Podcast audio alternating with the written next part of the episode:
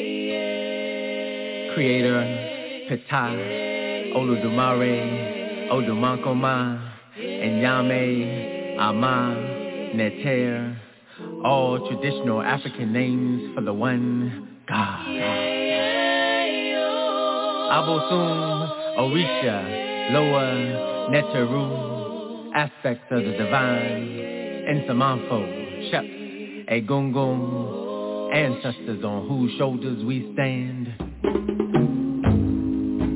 Black notes, libation, a spiritual offering, a prayer with props to God, to earth with water, fire, air, breath of life of the Creator, divine presence, wisdom, power, power, power, connecting us to ancestors, Queen Nzinga, Harriet Tubman, Sojourner Truth, Kwame Nkrumah, Patrice Lumumba, Malcolm X, Stephen Biko, connecting us to ancestors, struggle to progress, past to present, enlightenment to African cultural, spiritual space, gracing the cosmos, the universe with aspects of the all, encompassing our entire being, harmony with joy, in pleasure, beyond measure, in passion for life, voiced like the song of the river, flowing with the sensual grace of Oshun. Oshun, Heheru, Nana Esi, Oshun, representing the beautiful, the feminine features of life, lightly dancing to a timeless rhythm, prayer with props to the highest, down to earth with water, fire, air, breath of life of the Creator, divine presence, wisdom, power, power, like the nucleus, the core, black, sweet, black, woman, energy, strength, black, man, energy, complementing, black,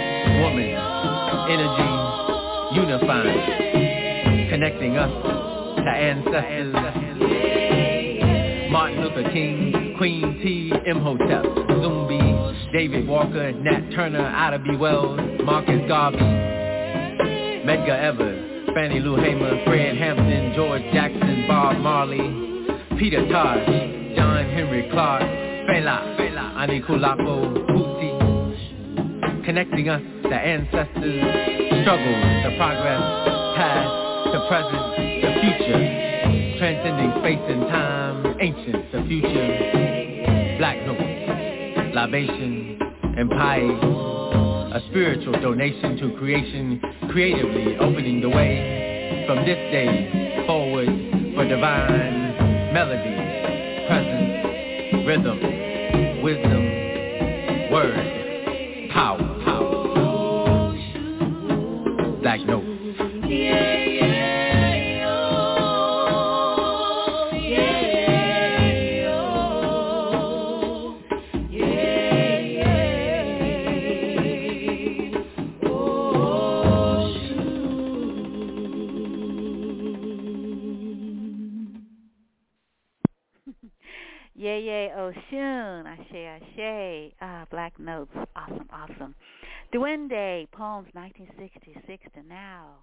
uh, 2022 by Quincy Troupe is amazing.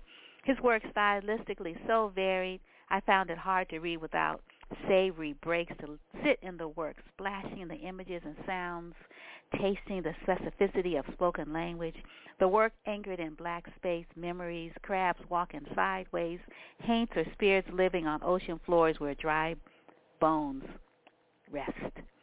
In Duende, Poems 1966 to now, just out on Seven Stories Press this year, Quincy Troupe fuses black liberation love songs into a civil critique that forgets nothing as it queries everything. Using language like graphite on canvas, Troupe crafts work that recasts what seemed holy.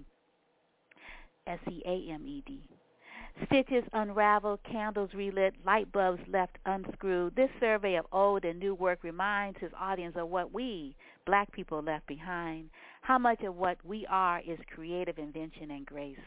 Duende documents this amazing journey, true both example and guide. His life is our life too. We all come from the same waters. Excerpted here are Embryo 1972, Snake Bite Solos, Snake Back Solos, Selected Poems 1969 to 1977, Skulls Along the River 1984, Weather Reports, New Poems 1984 to 1999, 1990, sorry, Choruses, 1999, Trans Circularities, New and Selected Poems, 2002, The Architect, The Architecture of Language, 2006, Errançities, 2012, 7-Elevens, um, Ghost Voices, A Poem in Prayer, um, 2019, Seduction, New Poems 2013 to 2018, New Poems 2019 to 2020, and there are no more poems because he writes every day that are not in this collection. So the collection is already out of date. yeah, he is a living, living word for sure. Don't be intimidated by the two, by the 656 pages. Just take it one poem at a time. There are praise songs for ancestors Kobe Bryant, Aretha Franklin, Derek Walcott, Toni Morrison, Sekou Sundiata, Michael Jackson, tributes to John Coltrane, Lady Day, and Dinah Washington, a dirge for Mike Brown, Tamir Rice, and Trayvon Martin. He also writes about family, loved ones, and friends. The collection opens with Embryo for his mother, Dorothy Smith Troupe Marshall.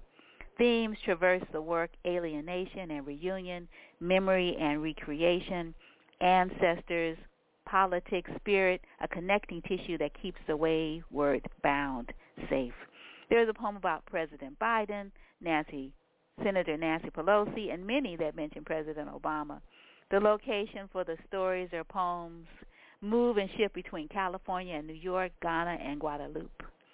We ride the subways, sit on beaches, walk through busy city streets, listen to music, travel into interior spaces and matters of the heart. Several poems are to his wife, Margaret. How many collections do you own where a black man honors his wife?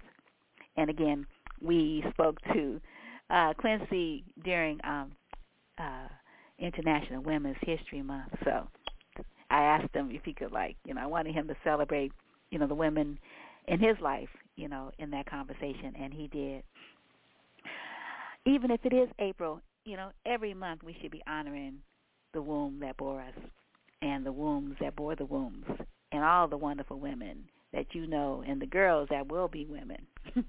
Because without us, you know, the world does not go around.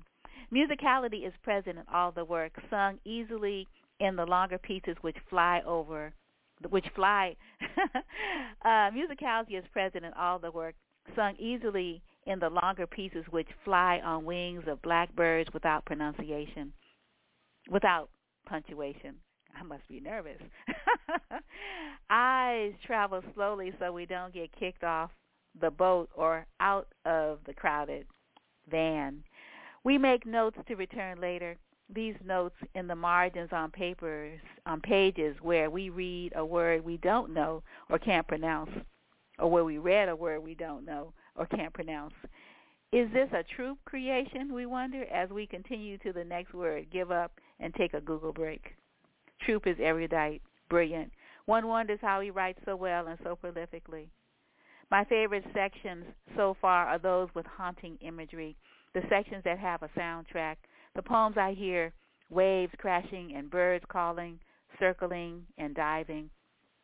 I appreciate the longer work that acknowledges the wounding and the scars black people carry. Love is what has saved us, and it is visible in the art the words illustrate, along with actual illustrations. Duende is a magical black love story. The ending is happy despite the tragedy, despite the horror. Troupe walks, sings, dances us through the history that is our story in this experiment called America. He doesn't tell us to watch out. He tells us to listen and follow the rhythms into those spaces we know only when we arrive. It is a beautiful work. The man is a genius, a brilliant conjurer who has honed his craft well. Duende, a sample that, with each moment passed, becomes out of date. Yet, truth is never dated, so neither is this master conjurer who calls on the spirit world to ride with him into these spaces we visit too seldom. It's where the memories are freshest and with medicine assured to cure. Duende is encouraging to those who might despair. It tells us there is no need to worry. As long as we keep spinning floss into gold, we win the battle. A Southerner born July 22nd, 8, uh, July 22nd, in St. Louis, Missouri. Troupe's Muse plays bass, sings tenor, and wears blues. The recipient of numerous awards, the scholar, poet, teacher, 30 years at San Diego State University, now lives in Harlem with his wife, Margaret Porter Troupe. And again, I mentioned he has a lot of events happening in New York. Uh, and online, for those of us that weren't there, you know, we can travel with him via, you know, technology, which is awesome. So without further ado, I am going to um, open the way again, this time with Zion Trinity um, uh, singing the prayer for um, Eshu Legba, and then we're going to go right into the interview, which is, I think, like two hours long. so enjoy.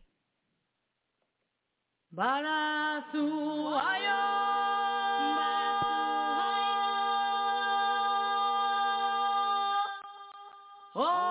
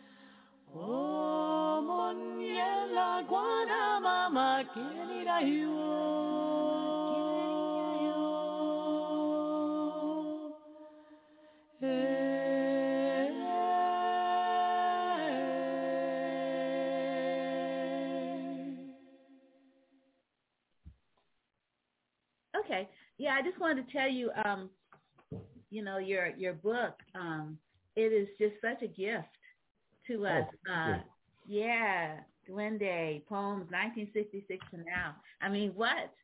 what an archive. I, I started like referring to it as a, like a Bible um, because it's, it's, you know, um, you've sort of, you documented, you know, our lives through your, through your singular walk. Oh, um, oh, you know, through various places, you know, and um, and then I think about sort of when we think about uh, jazz or African um, American, you know, creative music um, as a way to uh, to um, to talk about our experience here. Um, and you know, art is, is such a such a wonderful vehicle for that. And um, and your facility with both language and and music and the musicality of language. It's just you know this is just so beautiful. And and I was just reading some reviews and then trying to like find some background on you. And I thought um, I really really would love it if you if you didn't mind um, talking about a little bit about who you are. Um, okay. You know, uh, sort of growing up in the South and I, I don't know if you integrated the high school you went to, but I know you were there weren't a majority of black people there and um, and how that affected you. You know, first, you know, I, I read that you were, you know, an athlete. Your dad's a famous athlete. Um, but just sort of how how you navigated that, and then you know, coming to California and you know, hanging out with the you know the Watts poets and at you know that that you know uh, really um, iconic place, and you know what happened there, and then COINTELPRO, and then you're you know being in the military and you know, meet okay. Sartre. I'm like, whoa, he met Sartre. Like what? Um, anyway, yeah, yeah. I mean, you just have lived the life, and and I just think about now. You know, it's it's you know the, the season like Ramadan starts tomorrow, and Catholics and Christians are, you know, um, sort of, um, you know, sort of, uh, I guess, sort of meditating and thinking about what they want to keep and what they want to let go of. You know, like the things that um, are, you know, because this is Lent, I think. Um, and and then and then Easter happens and there's a resurrection. And you talk a lot about resurrection here you know as as a metaphor and as a reality because that's what we do as black people right? You know we had, we had a lot of resurrection. We walked on a heck of a lot of water. And you walked on a lot of water. And you're still walking on water with this book obviously. It's like keeping you like floating so anyway, yeah. So that's what I was wondering if, if you didn't mind um, talking no. about who you are as a poet, okay. person. Um, I, you know, I, w- I was born in I was born in uh, St. Louis, Missouri, and uh, and uh, July twenty second, nineteen thirty nine, and uh, that makes me eighty two, and going on eighty three, and um, um, I had I had a great great father and a great mother, uh, I didn't come from a broken home, you know, anything like that. Uh, my father and mother divorced, but then she married another man, and uh, who was a musician, and uh, who was a, a great great bass player, uh, blues bass player. And uh, then they broke up because my mother was a beautiful woman, so, so a lot of men want, wanted to be with be with her. She lived to be 99, she lived to be 99, and uh, she lived to be 99. My grandmother lived to be 94, uh, and my family, a family. I come from a, a, a very kind of prominent family, a political family. Uh, my my my uncle was at one time was the most powerful black man in the state of uh, state of Missouri. Uh, uh, you know James Powell Troupe, and uh, he, he I mean he made a lot of people. You know he uh, he had a lot of he had a lot of power. Let's put it like that. You know, he was uh, both a, a beautiful man, but he was also had a little gangster in him. You know what I mean? So, so I got all that in me too. You know, growing up and growing up, and my father was a straight, straight up athlete. That's what he did. That's what he did. He was a great, great baseball player, uh, great basketball player, great football player growing up. He was also the uh, Golden Glove. I forget what year it was, open division boxing champion. He knocked out about 50 straight people, you know, and uh, he taught me how to box. He taught me how to box. He's called Junior, Junior, Junior, Junior. You, you got to learn how to fight, man. You got to learn how to fight. You got to learn how to do this because there's some tough people here in St. Louis, and he taught me how to box. He taught me how to fight and box and all that stuff. So that's my early life. Uh, I um, I was both a good kid and a bad kid. I'm just going to tell you like it was. You know, I was both a good kid and a bad kid. You know, I mean, I got good grades, and then sometimes I didn't get good grades because I didn't feel like doing it, so I didn't do it. But then uh, everybody was telling me I was brilliant and a genius and all this, you know. But I didn't know what that meant. I really didn't know what it meant. It meant, uh, you know, you know, when I was growing up, I was smart and I could, you know, I, I, I, I could get it easy. I could get it easy if it was a book. I love to read books. I love to read books, so I read books early. I was in the bookworms. I was in the bookworms in St. Louis, which meant that the bookworms were you you were at the library, you read in the library, and the people who read the the most books got the big bookworm with a book through it, with a worm through the book, a metal metal metal thing. And I always wanted to be number one. I always finished number two behind Earlene Richardson. Earlene Richardson always won. I used to hate her, you know, but she was my friend. I used to hate her because she won all the time. She won. She she used to she she used to win. I finished second all the time behind Walter Lipsey. Finished third all the time, and but we both hated hated for a long time Earlene because she always won. And I remember one time inviting her inviting her out to fight, you know, because I was so mad with her because I finished one one book behind her. You know, she won anyway. And so that I got so angry. Uh, I said, well, come on see if you can beat me up. See if you can beat me up. That's what I, she said. I'm not going to fight you. I'm not. I'm not one of those kind of people like to fight people. And uh, so that's, that was a part of me growing up. You know, growing up, um, and uh, so I had a good time growing up because uh, my family, like I said, my family was a notable family, and people knew about me uh, in St. Louis growing up. And uh, and then as an athlete, they knew about me because we were we were state champions. Uh, Beaumont was a state championship basketball team, you know, mm-hmm. and uh, I was on that team. And uh, so you know that that that kind of thing uh, led to a certain kind of uh, reputation for me growing up. Uh, mm-hmm. so that was that was it growing up for me. But at the same time, uh, I went to Grambling College on a basketball scholarship because of the fact that I had gone to all white schools for a long time in St. Louis. I didn't want to go to any more white schools because I was fighting those white guys all the time. Those white, white, white, white, white guys, you know, they, you know, they get mad if the girls, the girls liked you. You know, that was we were the first generation to integrate the school. So we were over there with white girls, black, and it was a few black girls. It was mostly white girls, you know. And so I, you know, I was sneaking in the park with them. I was sneaking in the park whenever I could get a chance, you know. And uh, so the white guys didn't like that. I, and I remember I told this white guy one day, well, I can't help it if they like me, man. You know, they don't like you. It ain't my fault. You know, it's not my fault. What I mean, what? Are, why? Why are you angry with me? Why, why don't you? Why aren't you angry with them? You know, you're angry with me. You know. So I had a kind of interesting high school career, you know, because of that being on the basketball team and being this other person, going out with white girls and and black girls, but the black girls wasn't living around in their neighborhood, so I had to go back down to my neighborhood to do that. You you see what I'm saying? Mm-hmm. So it was it was one of that it was mixed, and so I was used to being around white people early. You see, mm-hmm. I was I was used to being around white. I want to get it all this out. That's why I'm just running it down like this. Mm-hmm. And uh, my father played baseball. He went to Cuba. He played in Cuba, played in Mexico, Puerto Rico, and he and he would take us with him. Oh. He would, take, he would take us with him. So I'm down there, and I didn't know what they were saying because they were speaking Spanish, you know.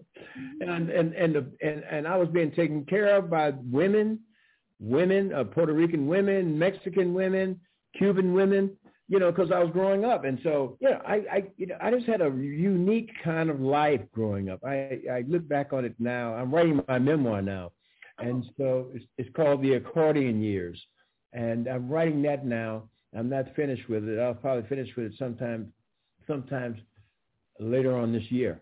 And but you know, I'm looking back and I'm saying like, wow, I had an interesting life. You know, I really, I really did.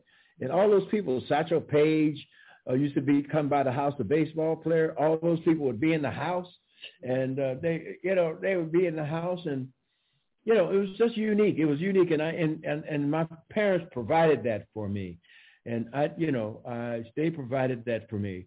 By the time I and, and then I'm going to finish this up. By the time I graduated from high school, um, I had all these scholarships to play basketball and baseball, and uh, my father wanted me to go to Grambling. Uh, he wanted me to go to Grambling College because he he was a base. My father had by this time had become a baseball scout, so he knew the president of Grambling College, President Ralph Emerson Jones. And so he said, I, I can I bring him? He said, bring him down, bring him down. And he was also the baseball coach. Uh, the president of the college was the baseball coach. So I go down to Grambling, and I was a pitcher. I was a pitcher. And called me, little Troupe, little Troupe, little Troupe. You know, throw that fastball, throw that fastball, throw that fastball. That's what he would be saying. And I'm looking at this guy who was the president of Grambling College, but he was also the baseball coach. and I could never get that together in my head, you know, like, you know, like like he's telling me to throw that fastball, throw that fastball. And and then when I see him, I go, hey, hey, uh, coach, I'm he said, no, I'm I'm the president. I'm the president. No, I I'm not. so I was a little confused, and I was a little confused behind him had having both those dual dual roles, you know, the baseball coach and the president so it was an interesting time. It was a, uh, it was an interesting time, but I was at that time, and I can't. That's the only way I can put it. I was very angry.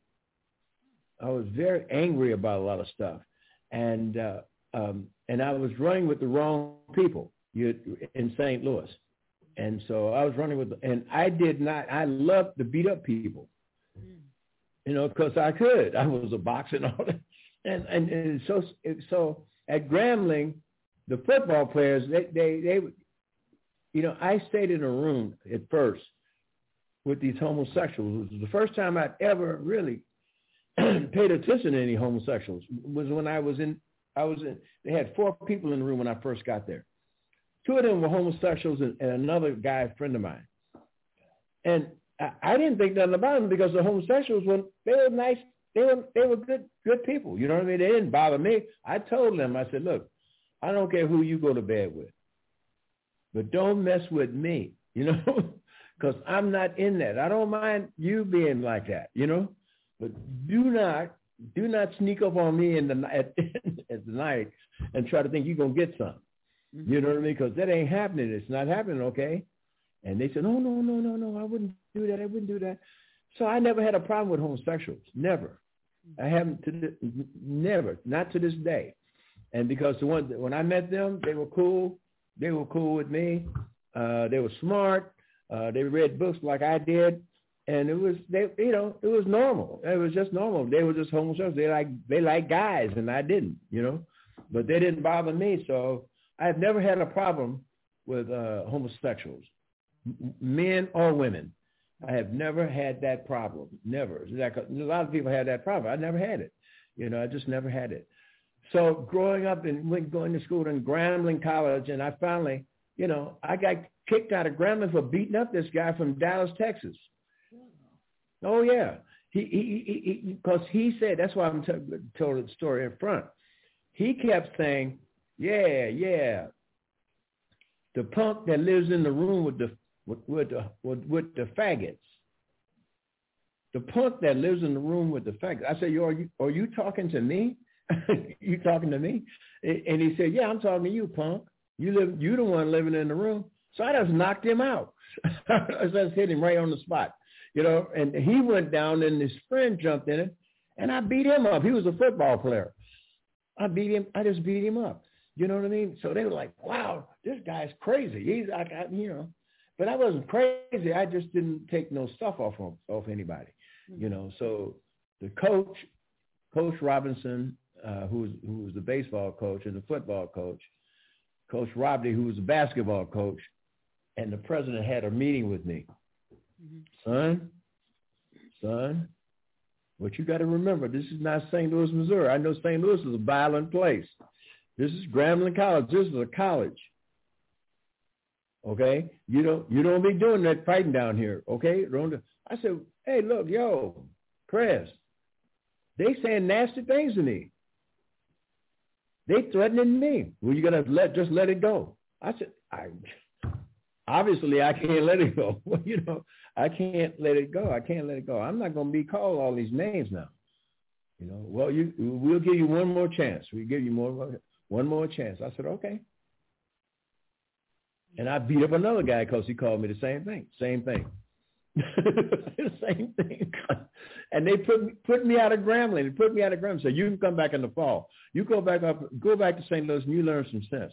And I'm saying to myself, I got to learn some sense. Why I got to listen to these people? Why I got to be call all these names by these young people? You know these these men. Mm-hmm. And I mm-hmm. came back down there in the fall, and by October, the same thing happened. Hmm. And I just jumped on them and, and, and beat it.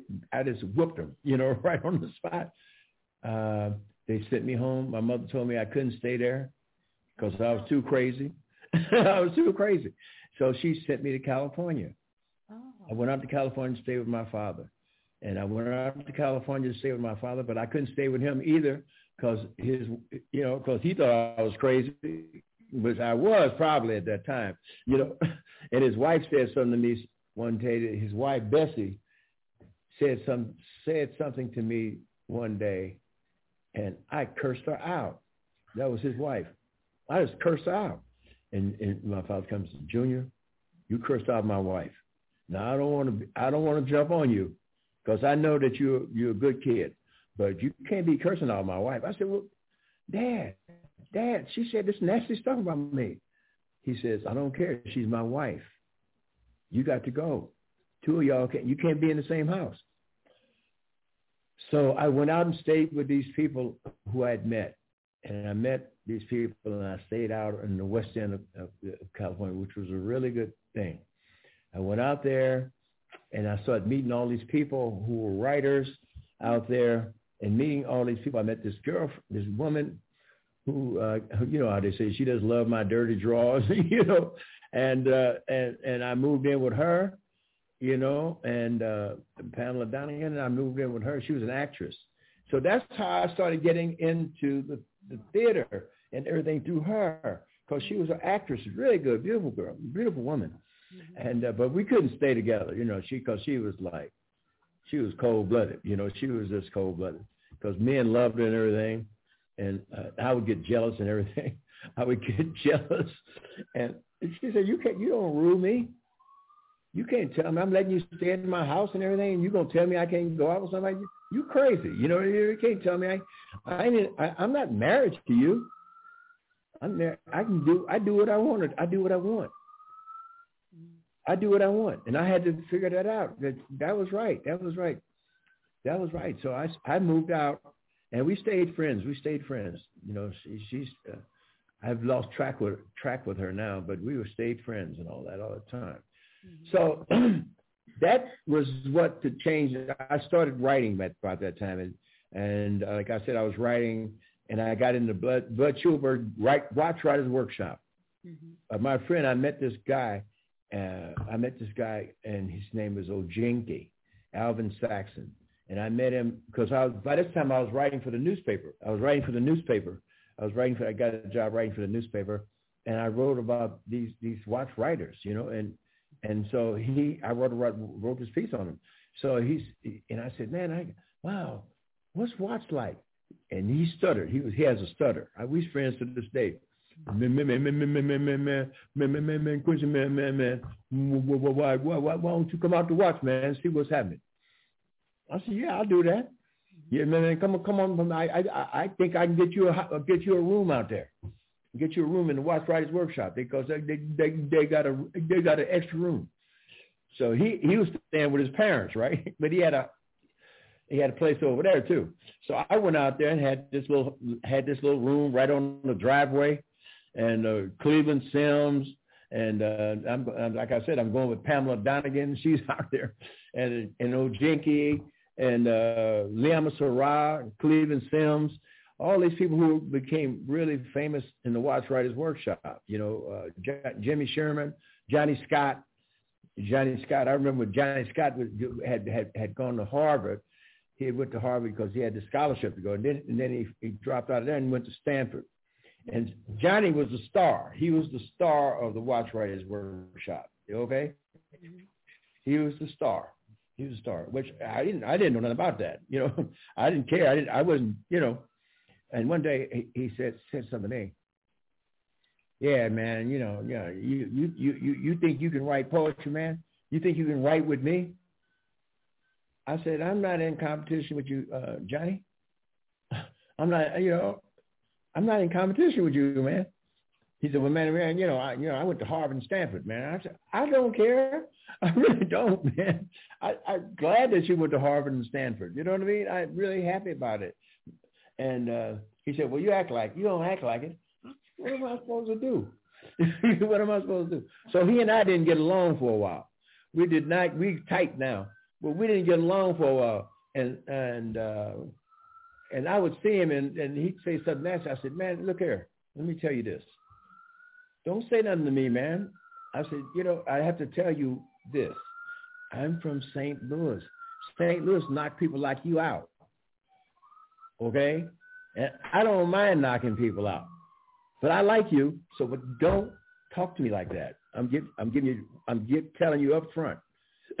don't don't ever talk to me like that. So he stopped. He stopped. He said, "Okay, man, I'm I'm not violent like that." I said, "Well, I can be I can be violent. I can be violent. I'm not saying I like being violent, but I know I grew up around violent people.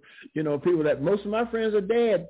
That I grew up with in St. Louis, shot and killed and all that. I said, so just please, please, just don't do that, man. don't do that to me."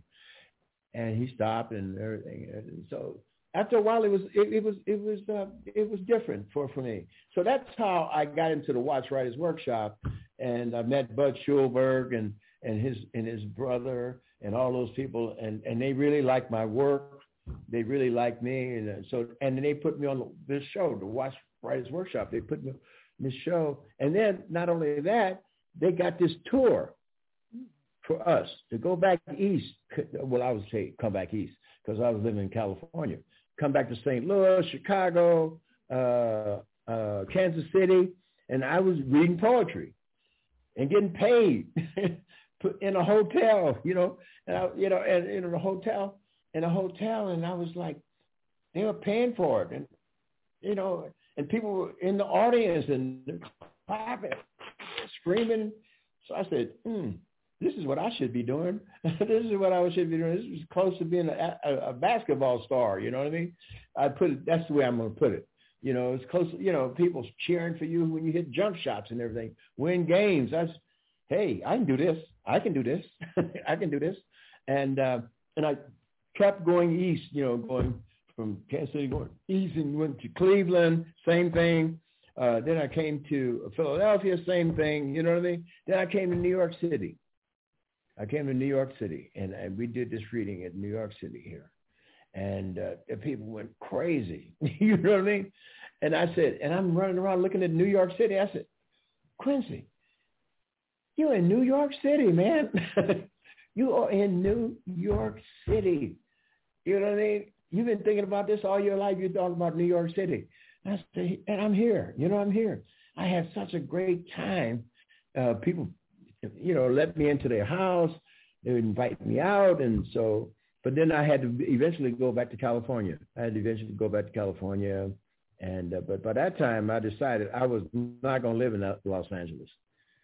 I decided I was not going to live there because at that time, uh, they did not pr- appreciate writers, especially they didn't appreciate poets. You, you, you see what I'm saying? They did not at that time. And uh, I said, I, I have to get out of here. I have, to, I have to, I have to get out. I have to get out of here. This is not for me to be here, even though I had girlfriends, friends, and all that there. But I just, I said, I can't stay here. I just can't stay here. And uh, I took a job, took a job. I got this job offer at, at Pittsburg, Kansas, at, you know, at, at Kansas Little Bitty School, and uh, teaching, and and being right in residence. And I went back there to do that. It was boring as hell. But Pittsburg, Kansas, you ever been there? It was like, good Lord. you know, uh, I hope nobody from there hears hears this. But I mean, it was true. it was true. Y- y'all out there, it was true. Y'all was born as hell, you know. And uh, so I was in Kansas, and and I had a little money, you know, and all that. And then I finally decided I got I got something to come east, further east, and I came further east. I got I got a job offer at Ohio University in Athens, Ohio, mm-hmm. and I went to Athens, Ohio as writer in residence, mm-hmm. which was marvelous. But it was still a little bitty town, Athens, Ohio, and full of white folks who, who didn't like who didn't like who didn't like black people, you know. And I, I but I had learned to curb my temper. I remember mm-hmm. I went across town, and by this time I had I was I had gone I was going with this uh, woman, uh, uh, uh, um, and beautiful, beautiful woman, tall, light skinned, and all that. And she comes from a really good families, but we were together. And um, I don't want to put her name in because she's married now. You know, she's married now. I just don't want to put her name in it. But she, we were, we were really tight. And I remember going to uh, to uh, uh, a club one night with her, and uh, this white guy said, uh, "Is she a white girl?" I said, uh, "No, she's not a white girl." I said, "Why you ask?" Well, she looked like a white girl. I said, "Well, that ain't got nothing to do with you. she don't have. She doesn't have anything to do with you. You understand me?" What do you mean she doesn't have anything to do with me? I said, are you stupid? Did you hear what I just said to you? She has nothing to do with you. If you think she's beautiful and you like her, that's your problem. Okay, that's your problem. I'm not bothering you. She's not bothering you. Well, you don't talk to me like that. I said, not only I talk to you like that, I'll beat your ass right now. He looked at me. I saw I saw fear come in his eyes because I grew up in St. Louis. I saw fear come in his eyes. I said, I will whoop you right now, right right at this moment. Well, don't don't don't get violent with me. I said, well, you bothering me. I'm I, I just came in. You know what I mean? And she she was grabbing, crazy. No, no, no, no, stop, because she knew I could go crazy. You know, she said, stop, stop, stop, stop, stop, stop. So I did, and I listened. I remember listening to her and I said to myself, hmm, Quincy, you got to calm down. Mm. You know, if you want to be a writer for real, you have to be able to not get, you know, get swayed by all this crazy stuff, you know? You got to be able to forget about it. And so since then, that's what has happened for me. Mm. I walk away from stuff. Mm. I walk I walk away from stuff. I walk away from stuff and I've cured it for myself. And just so, and then this last time, then we can go on to something else. Last about about about a month and a half ago, I came home. I came home, and this guy walked up to me. I I went across the street to get papers, and I and I come back to. We live in a building where you got it's eight stories high.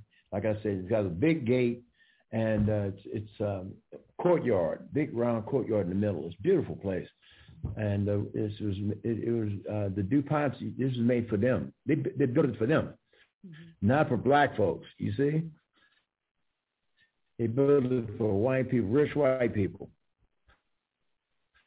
and big apartments, ten room apartments, you know, three rooms. You know, uh, what he says. Oh, okay. It's, it's, so I moved in here. So I I come home. I come back to my apartment this was about a month and a half ago, two months ago. And I come across from across the street. This guy standing out front. He says to me, as I'm about, I, is a lawyer friend of mine who lives in the building. And I spoke to him, hey man, how you doing? Blah, blah, blah. Beautiful guy. Black guy. You know, say, hey Quincy, how you doing? I leave him and, and I and I come to the gate to go to open the gate to come in. This guy who I have never seen before says to me, yeah, yeah, yeah, you, you, you. I'm looking at him like, what? You talking to me? And I didn't, he, he said, yeah, you, you, you, you that writer. You that famous poet. You that writer, huh? I said, yeah, give me some money. I said, excuse me? I said, excuse me? He said, give me some money. Give me some money. So because I live here, and you got crazy people like that here, and because I grew up in St. Louis, I walk around with a big old, you know, knife in my pocket. Mm-hmm. And so I pulled a knife out and I said, how about I stab you in both your eyeballs? How about that? He went, oh, whoa, and he urinated on himself. he urinated on himself. So by that time I would push him up against the gate. I said, how about that? How about that? That's the gift. Put you out of your misery. How about that? And the guy, the lawyer said, true, true, don't do it, don't do it, don't do it, don't do it, don't do it. He'll just be dead and you'll be in jail. And I looked over there and I told the guy, I said, you're a very lucky man, man. You're a very, very lucky guy. Somebody's looking down on you today. You saved you, okay? And I put the knife and I went inside. And I went inside. Three days later, I was walking down. I came up to go out. He came up to he came up to apologize to me. I said, "What?" I said, I told him. I said, "Don't you ever speak to me again. Don't you ever in your life speak to me again. If you ever see me anywhere, do not speak to me." Okay. Okay, okay. So he comes up to me and says, hey, Mr. Mr. Troupe, I'm sorry. I said, what did I tell you? What did I tell you? I told you I don't want to ever speak to you again you almost made me lose it. You know what I mean? So I don't want to speak to you. Okay, I don't want. If time comes later on down the road and we can settle this and be, you know what I mean? But that time is not now. You know, it's not now because I don't ever want to see you. I don't ever, ever, ever want to see you. Okay, man. Okay, okay. I said, I'm serious. You know what they say? In St. Louis, we say, I'm serious as a heart attack. You know, a heart attack is serious. A heart attack is serious. So don't speak to me because I am serious as a heart attack. Okay? Okay, man. Okay. And I went in. He went there, and I, I've seen him around here. I've seen him around the neighborhood. He just kind of looks, and I, I go my way because I don't want to. I don't want to be in that. I don't want to be in it. I used to when I was growing up was in it, but I don't want to be in it anymore. And I think I've changed, you know. And I think one of the reasons I've changed is because I have a lovely wife, Margaret. Margaret is a love is a beautiful nonviolent, beautiful person from Mississippi, Gloster, Mississippi. You blink and you threw it. That's how little it is or how big it is.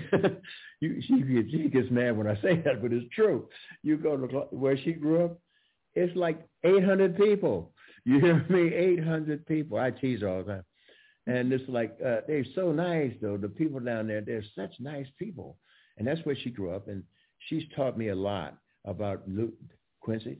Don't lose your temper. do not do it. You know, you don't have to. And so now, you know, I, I, I listened to her. I listened to her. I listened to her. Mm. Yeah. Wow. Wow. What a great story. So I was wondering, um, like you mentioned, you mentioned anger, and I was wondering when, like, like how old were you when you were um, like when you came to Los Angeles and um and when you you know you met this um uh, you, you couldn't stay with your father and you went to stay with your um this woman who um sort of got you into theater um yeah. yeah how how old were you? Were you still like like were you like in your twenties like really young? Yeah my, yeah my my my my twenties my late twenties. See the reason i couldn't stay with my father because i was getting high i was smoking grass. I don't smoke grass anymore but I was I was I was smoking grass. I I, I used every drug that you could imagine mm. growing up. After a certain point, you know, after I stopped playing basketball, I mean, it was like I used every drug that you could imagine. You know, mm-hmm. you know, and since we're telling the truth about it, that's I want to tell the truth about it. Because you know what, people go back and find it out. You know, so I I my my my my my thing now is that I tell the truth about everything about myself. You know, and so I don't do any of it anymore. I don't do any of it anymore. Grass, cocaine, heroin, nothing. I don't even smoke. I don't do none of it. You know, none of it. The only thing I do now is have a beer and a little wine with dinner. That's that's the extent of of of of, of, of me doing uh, stuff like that, you know. Mm-hmm. And I love to have a, a great glass of wine with dinner because I lived in France, see, and I know what a great wine is. Mm-hmm. I ain't pretending, you know. I know what it is. I know what a great wine is, and I keep it in the house. Mm-hmm. So okay, I keep keep it in the house in the cooler in the back and all that. And when we have dinner, my wife stopped drinking, but I go back and get me a bunch. She said, "I don't. You ain't got to stop drinking because I know you love great wine." So I go back and get a nice bottle of wine, which stays around for you know three or four days, you know, and I do that with dinner. Mm-hmm. I don't be drinking, just sitting around here drinking, you know. I don't do I because I know what what it is for, having lived in France, you know. Mm-hmm. Uh, so that's what my life is like now. You know, it's like that now. It's like that now, and you know, I I want to write more. You know, I want to write my memoir. Uh, this this book, Duende, uh, this book poems, uh, Duende poems, 1966 dash now, uh, is about 600 and some pages, almost 700 pages. Right. And uh, it could have been larger. It could have been larger. It could have been eight, 900 pages. Uh, so, but, you know, I, I, I didn't want it that big. And uh, so, and my editor and I got together on it. And so we, he picked it. I said, well, you pick them. You, you pick them. So I, want I don't want to go over bed. You, you pick them. So Dan Simon picked them Dan Simon is, is the publisher and the editor of, of uh, Seven Stories Press. And he's the reason I came over there to that press uh, and left the other publisher I was with because of him. And uh, so that's what I do now. I get up in the morning. I get up in the morning, have breakfast, you know, you know, have breakfast. My wife makes nice breakfast and I have a nice breakfast and water. I drink a lot of water. and we have coffee. I have one coffee.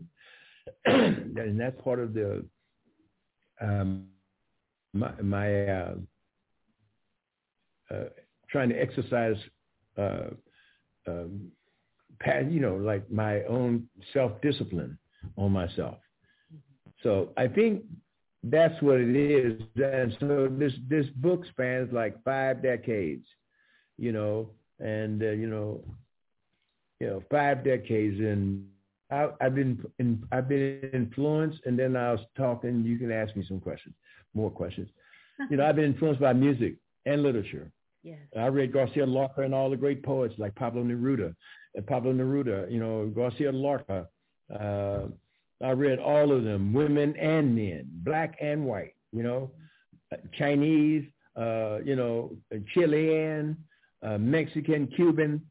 I've read most who, whoever. I've read them. I've read them, and you know, I listened all the time to John Coltrane and Sun Ra. And I, I didn't know John Coltrane. I met him once, but I didn't know him. But I knew Sun Ra. I knew Sun Ra, and obviously I knew Miles Davis real well. I knew him really, really, really, really well. He's from East St. Louis. First band he played in was my cousin Eddie Randle's band, hmm. and that was that was it. That's you know because Miles didn't like to speak to people. So I remember when I first met him, and then this then I'll stop, and he says, um, I was doing this piece on it for Spin magazine. So he's looking at me.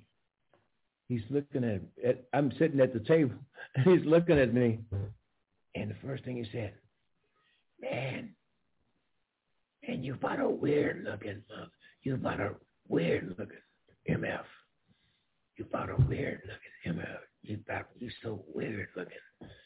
Because my dreadlocks are longer than, and I said, more than that, man. You know, the first band, I, first band you played in was my cousin Eddie Randle's band. Eddie Randle was your cousin? I said, yeah, yeah. Eddie Randle was my cousin. He said, well, don't sit there and look like a sit there and look look like a fool. Ask me a question. That's what he's saying. Ask me a question. Ask me an intelligent question. And so I started asking him questions, and he was like shocked by how much I knew about him. You know what I mean? He was like stunned. I, I had I had researched him all up and down. Mm-hmm. He said, "What did you?" We said, "What are you, a detective?" he said, I said something. What are you, a detective? I said, "No, man. I I I, I looked you up. I looked everything you did up. That's obvious. That's obvious. And uh, so when I got through and the piece came out, it came out in two parts. It was a big piece. Spin Magazine did it. Mm-hmm. And they did the piece. So I get this phone call, phone, phone call from my agent, Quincy. Are you sitting down? I said, what is it? What is it? What do you mean am I sitting down? What I got to be standing? Why, what you ask me something like that for? Miles Davis just called and said he wants you to write his autobiography. I said, what? he said, Miles Davis just called and he wants you, out of all these people, to write his autobiography. Really? He said, yeah. He was living in California at the time. Was living in, in, in uh, Malibu. He said, and he, he's paying for you to come out there. He's paying for you to come out there. I said, when? Whenever you want. I said, shit, can, can it be two weeks from today or next week? Yeah, anytime. So they paid for. I went out there. Uh, they went out there and uh, I get out, get my bags and come out. And, and Mr. Troupe, I said, yeah, there's a car waiting for you. I said, how'd you know who I was? Uh, the man told me, gave me a description. so I go in his Miles. There's Miles Davis sitting in this damn car, this this this, this limo. I get in there and he said, "Yeah, MF, I got you a gig, didn't I? A real good gig. Close the door. Close the door. I was like, man, this is crazy. This is just cra- crazy. You know what I mean? And but it was, it was true. It was that's what happened, mm-hmm. and this is exactly what happened. You know. Mm-hmm. Yeah, yeah. I remember. um I don't remember when, but you you talked about how uh, when you were telling people about you know this journey with Miles Davis, you know, sort of articulating his story for him. You started talking like him, like your voice started being like raspy. you do that. and then you talk about how you had to write yourself out of that by writing Miles and Me. Right, right, right. Jack right. Quincy, um, you know that that journey into his his spirit. I mean, you know, because you know that is really a marvelous journey, and he really liked the book, um, and so do we. Yeah, and and just sort of um, you know these places that you go, you know, as a writer. Um, what I really, really like, um, I really like the, um, uh, well, you, um, you like, you're sort of like, like you, you know the form. Um, and then, but then you also, you tell us these poetic stories. Um, your I is E-Y-E. Um, I, like witness. I guess all the, you're like a witness and you say, I am, you know, the witness. You know, I, I saw this. I am there. Not I, you know, independent, um, not connected, um, you know, ego driven. But I, as a part of a body, the body, us, you know, it's like, you know, it's just like so cool. And uh, I don't know, like how long you've been I. Maybe you've always been we. Yeah, but you know what you just said. You're the first person ever to say that, you know, and why I did it, and that's why I did it. Mm-hmm. You know, uh, the E Y E. Mm-hmm the EYE was on purpose. Mm-hmm. It was also, you know, I was writing this poem one day. I had the I, you know, I, you know, I had the I, and I said, I said, I, I don't need this. I don't, I don't need, I, I need, and so then I wrote the EYE down on the paper, and I said, yeah, that's it. That's that's it. That's it. That's what it's going to be from now on. Except when I write prose. When I write prose, I'm going to make it the other. But when I write poetry, because poetry, poetics, you you have license to do what you want to do and how to use the language like you want to use it. Mm-hmm. And uh, and so the EY is me looking, you know, at it, and that's what it, that's that's the reason why you just hit it that's uh, I and I'm serious. You're the first person to ever said in an interview with me uh, that uh, I always wait to see if somebody's gonna ever say that, but they never say it. they never say it. You know, they never say it. So I sometimes I be I'm disappointed in them. I, I say, oh, they didn't say it. they, they didn't catch it at all. You know. Yeah. But you caught it. And well, so that that's uh that, that's marvelous. Oh, I'm surprised because it's so obvious. Um, Yeah, because I also think about, you know, Lacan and how, you know, he talks about, you know, the real and how as Mhm. people in, in this hemisphere, in this paradigm, we're never in there. Like we're always out here, you know, looking in, and and so it's all a witnessing, you know, because this is not right. this is not us. Like we are, we are, you know, this is us, you know, this is us. This is our story, which is not a part of the dominant narrative. So I I have to say I, right? Because I want to say I'm going to claim this space. You know, you might not you might not see me, you might not, not embrace me, but I am going to claim this space. I am here. You know, yeah. And your eye, you know how you have right. like some paintings. I think this is where your your poetry becomes really visible, visual. You know, the eye follows you around the room like you're not escaping this. you know, I'm gonna call it, and you're That's not right, that's because right. I'm here. Now, you know, I got a good friend, uh, and you might know her, uh, uh, Mildred Howard. Oh yeah. I don't know if you know is Mildred Howard. She lives in oh, Oakland. Totally, Miss Howard is awesome. Yes. Oh yeah, well see, M- Mildred's one of my best friends. Mhm. Period. Anywhere. See, she has a she has a show opening up here called Closing Ceremony. It's going to be on April 16th. Mhm. The house that will not pass for any other color than its own. That's the title. Of, that's the title of her project. She has this purple house right down on in on Battery Park City, in New York City. All right, and uh, so uh, I'm going to be in it. It's going to be Mildred Howard, myself, and and David Murray, the great saxophonist, Oh, love who is a David good friend of mine. Nice. Yeah. I do too. I do too. And so we're gonna do we're gonna do the closing thing for her house. David, myself, I'm gonna read, and then I'm gonna read. He's gonna play. Then we're gonna do something together. He and I, you know, Mhm. uh, uh, uh, in collaboration. And and that that's what Mildred said. I, I Mildred said, you and you and David got to do it together. Shut up, Nate. David, I I I I. I'm the one to raise David. He'll do what I tell him said, oh, okay. I've known David a long time too, but not as long as Mildred. And Mildred is too much. She's just, you know, she's just too much. So this is going to be a closing ceremony that she did. It's purple. It's purple, and people love this thing. They just, they just love it. So now they're trying to figure out how to make it a permanent a permanent a permanent uh, fixture. And she said, I, I I don't know about that. I don't know about that. I don't know about. They're gonna have to give up more money. they have to give up more. money. April 16th from four to six Oh, nice. down down in Bel- Belvedere Plaza in Battery City, New Battery City, New York, right down on the water.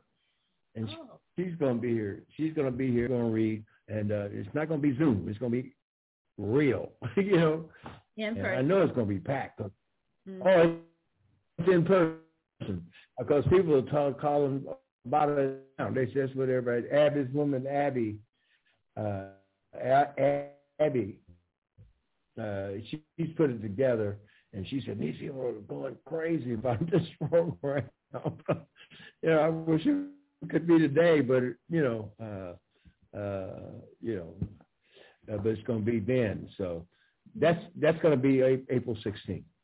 Oh, that's gonna be excellent. Yeah. um, I'm just waiting for you to ask me another question. Yeah, Miss Howard is really well known for her houses. You know, like she's got houses she made all out of ut- things like utensils and platters and things like that. And and then and she's got uh, I don't know how many she's done, but they're always you know such a journey because she's real purposeful in her art. Um, oh, oh, yeah. and and I think about the whole the color purple and and and how in our African culture, you know, purple is royalty. And when you think about purple, how do you make purple? Blue and red. Um, Yeah. you know, and those colors, you know, like the, you know, sort of the um the alchemy of of mixing color to make another color. And, Right. and and then you think about purple and yellow, how they're complementary, and what does that mean? Um, you know, like Oh. Go ahead. Yeah, I'm good. I'm agreeing. I'm yeah, agreeing yeah, all, with you you. know, like yeah, and then and then she talked about, um, like I mentioned, um, uh, the um, the program in in February uh, in Zoom, you know, with the uh, San Francisco um, African American Center at the the uh, San Francisco Main Library. Um, she talked about your relation, how you all like, you know, your collaborations around the Blue Bridge and the library yeah. and her her piece where it's just um, punctuation marks. and I was like, you know, yeah. no, I agree. See, I, I agree. See, I, you know, I got. I'm looking as I'm sitting here. I've got her her art hmm. up there. You know, with her hands. Yes. We bought these pieces with our hands on on plat on the music on music. Oh. O- old music, you know, old music platters, mm-hmm. and our hands sticking out like this on two of them here. Mm-hmm. Another one over here because we got a we got her art you know, scattered all around all around this from like Oliver Jackson.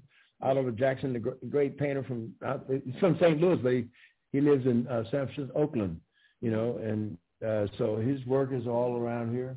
Uh, this is Skunder behind me, great, great Ethiopian painter. So you know, us, you know, art, art, art, we music, poetry, and the visual arts for me is all is all one thing wrapped up. It's just different ways of expressing it. Expressing it. You know, some people express it with the, their instruments. I do it with poetry, and uh, and and and, people, and and artists do it with color and forms and all that. Mm-hmm. So it's wonderful, yeah. wonderful. Uh, uh, uh, you're you're you're um you're freezing right at the moment. I don't know. I'm freezing. Yeah, yeah. I don't know what that is. Well, uh, what should I has, do? It, it, has to do with the connection. Um, I don't know. Um, I just wanted to let you know. Um, so okay. Yeah, I don't. I don't know. I don't know either. Yeah, I mean, can you hear me? Now. Okay. You're fine now. Are you can hear me? Okay. um, but. I was um, you know, I really, I really love uh, the section in the book. Uh, I, I like it when you when you tell the ghost stories and and you uh, talk about oh. ancestors. And so the ghost voices, a poem and prayer, it's yeah. oh, it's just so beautiful. I'm like, it's oh. heck of beautiful. I just it's like a hymn and you even have you have a chorus, like this is the song part and it's real like a song, S uh, P S A L M kind of song. And and then uh-huh. you got the you got the you know the crab walking sideways and I mean it's just like I mean, it's it's our journey, and then you and then you tell us to have hope, and and you know, and these people like they believed even though they didn't know what was coming. I mean, it's just like it's sort of like um August Wilson's Gem of the Ocean, but it's but it's you. Yeah. It's it's it's Quincy Troupe, Gem, you know, of the now, of the then, of the to come. It's just like I just wanted to ask you about that because it's so so beautiful. Um, yeah. Yeah, well, you know, August. It's funny that you talk about August was a really good friend of mine. You oh. know, August Wilson was. You know, yeah. uh, uh, I mean, before he was got to be real famous, but then all the way through it too. You know, uh, uh, we always got along really well. Uh, we uh, we had, we had we had. It's funny that you bring him up because we had a similar view of stuff. You you you know what I mean? We had a similar view of art and the world. You know, and uh, we we used to have so much fun together. You know, when I'd be when we'd laughing all the time. He's from Pittsburgh. I'm from St. Louis. They kind of same kind of cities. You know what I mean? Mm-hmm. Uh, in, in a way. And but I really loved August's work. I mean, he was just a genius. You know, mm-hmm. he was just a genius. Um, but it's funny that you should talk about this. This. Do you you want me to read any of this? Oh yeah, that would be super. Yeah. You yeah. want me to read any of? Are you what? What, what, you, what do you want me to read? Uh, from um, Ghost Voices or what? Oh yeah, I love me. to read. Well, I'd love you to read from Ghost Voices. I mean, this is like a book within the book. Um, but yeah, that'd be super. Um, maybe some. No, no, you tell me. Hmm? You, you tell me what you want. Okay. Huh? All right. Let me find. I, I I just like the whole thing. Um, let's see. Um, Give it the page number. Okay. All right. I, I got it like all annotated. Um,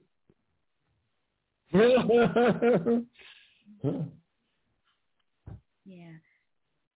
Um, I'm thinking, what about, what do you think about three on page 478 um, or, or um, okay. on page 480? Um, okay, 478? Uh, or or 480. You could just you could you, Okay. could you could figure it out like which would work best. You think, um, and and even oh you know what um, this sounds like you right here on page 481 where it says here royalty passed down transformed through alchemy musical pitches unleashed. This sounds like you're talking about yourself as as you know the creative force. You know that's how come we're here because art is why we're here, you know, and you talk about love is why we're here. So I don't know, I, I like that part. And then, um, and then also on page 482, when you talk about listen to these solos of salt waters, salt waves, foreshadowing voices of John Coltrane, Jimi Hendrix, Albert Ayler, roaring, uh, apple, apple, uh, apoplectic, crossing the yeah, that's nice too. So I don't know. I got like I said, I I got to like annotate and drop the whole thing. Well, let me. Okay, I'll I'll I'll, I'll, I'll read. Let's see. Uh, let's see. Uh, let's see. But I I'll, I'll start. but definitely read something where you're talking about the crab walking sideways. You know. Where, where is that? What what page is that on?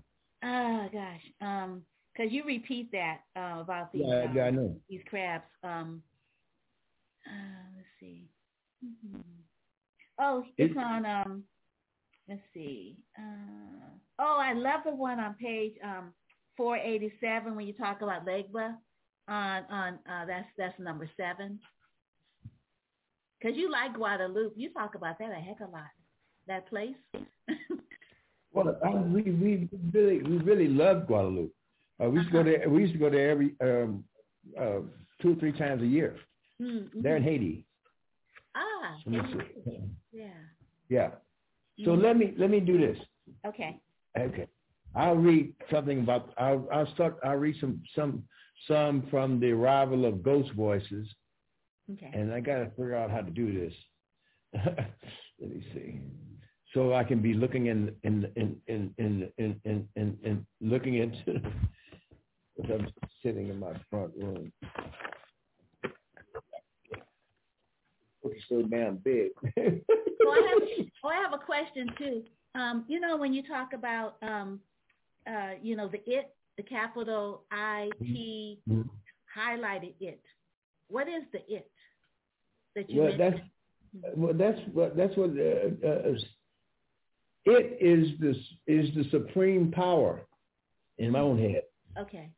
It's it's, it's like uh, it's like castrated slaves singing about its power. hmm You know, cast about its power, and so that whole idea of it, you know, for me became uh, uh, uh, kind of uh, trying to talk about the uh, the supreme creative being, hmm you know, hmm uh, without saying God. Got it. Okay, that's what that that's what that means for me. Right. Let me see. Let me see. Let me let me try try to do this like this. Okay. Ca- Can you can you hear me? Yes, I can. Okay. The arrival of ghost voices. In the dead of night, ghost voices come. Surround me here in sleep. Caressing spirit lover seduces me.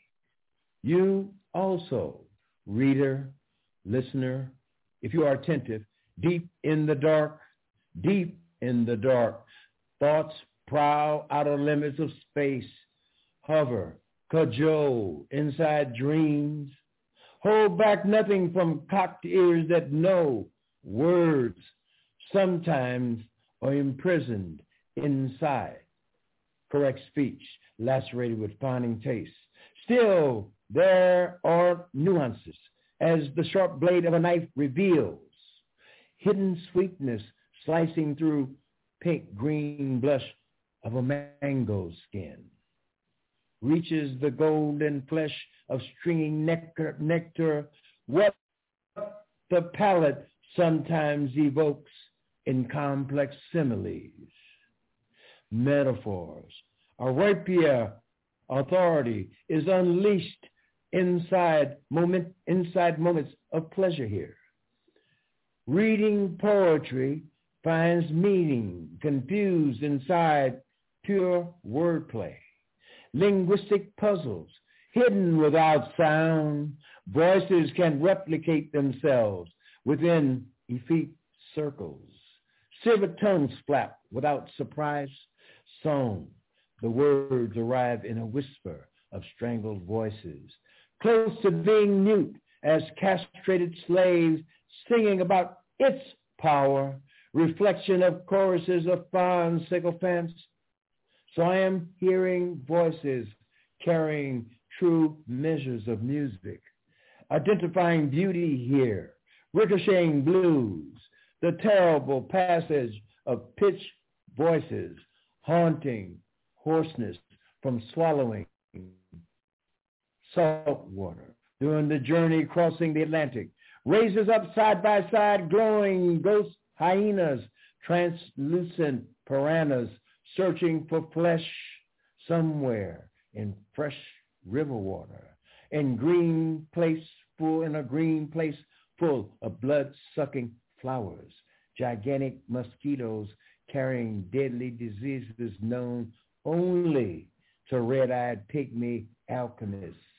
In my fevered dreams, I am hearing sacred chants from dancing priests, red-eyed witch doctors who know secrets somewhere in the underworld of death will grow into drooping white flowers known by voodoo houngans, Leo, Laos, Laos, who alchemize deadly potions, serve this milk to disbelievers, turn them into zombies who slink around speaking rabid words, eating dirt or clay.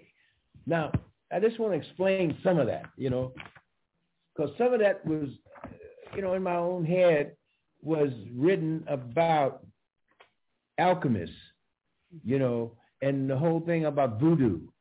Because, uh, see, a lot of this comes from when I was in Haiti, when I was hanging out with the Haitians and the voodoo priests you know, uh, when I was in Haiti hanging out with the voodoo priests. And they would talk to me about this stuff. You Americans don't know nothing about this. You don't know about this. You don't know about this. You all are Christians, but you don't know about voodoo. You don't know about voodoo and the power of voodoo. And I would be like transfixed listening to them. I mean, I'd be transfixed. And they would say, tell the truth, tell the truth. You don't know nothing about voodoo. You don't know nothing about voodoo. Is voodoo is voodoo accepted in the creed? No. I would go like, no, that's right. it's not. You know, it's not. And uh, but then I and I had never thought about it before. You know, I had never thought about it. I had never thought about what voodoo was about. But then when I'm talking about the past, I'm talking about ghost voices. I'm talking about ghost voices.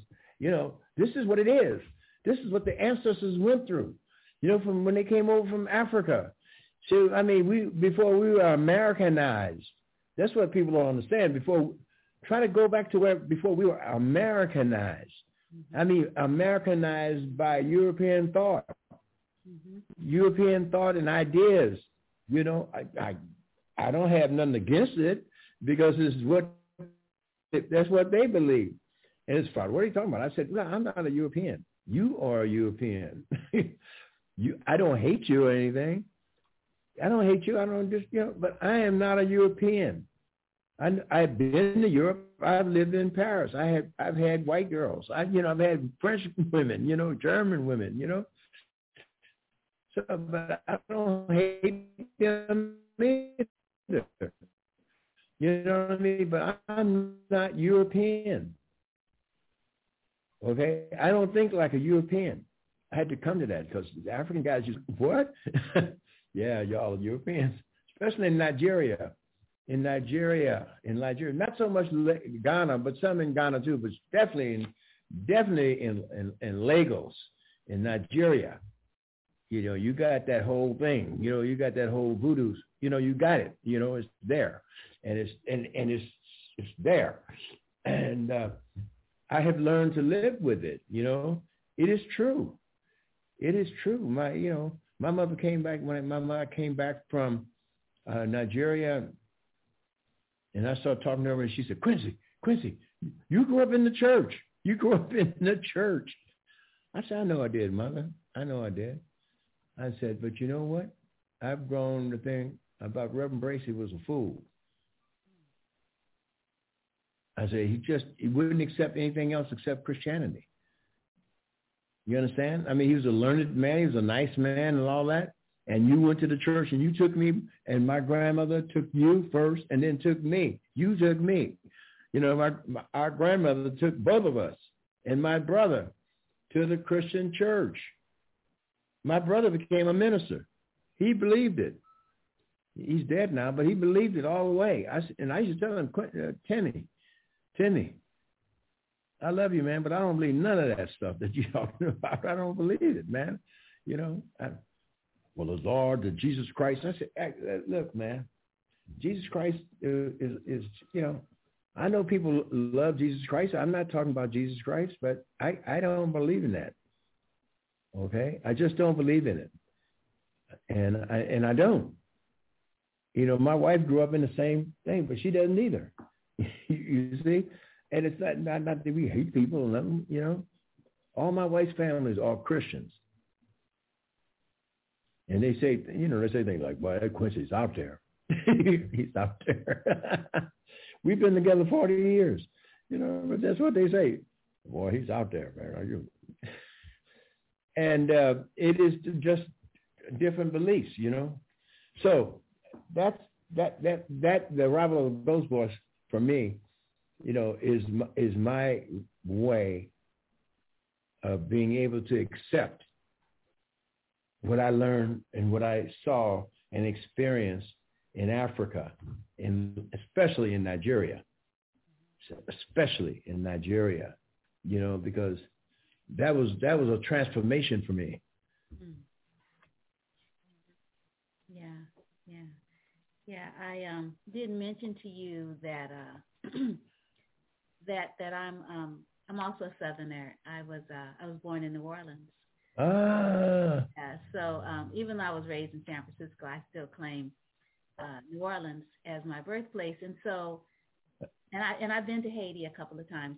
Um after the earthquake and then, I mean, after, yeah, after the earthquake and then after that, mm-hmm. humanitarian aid. Um, but yeah, I, I, I, I celebrate all of our, our spiritual heritage, you know, yeah. like, like indigenous, like ours. Yeah. you know, cause, cause with that, that particular, those particular, you know, tools, we're able to like be a better eye, you know, the EYE.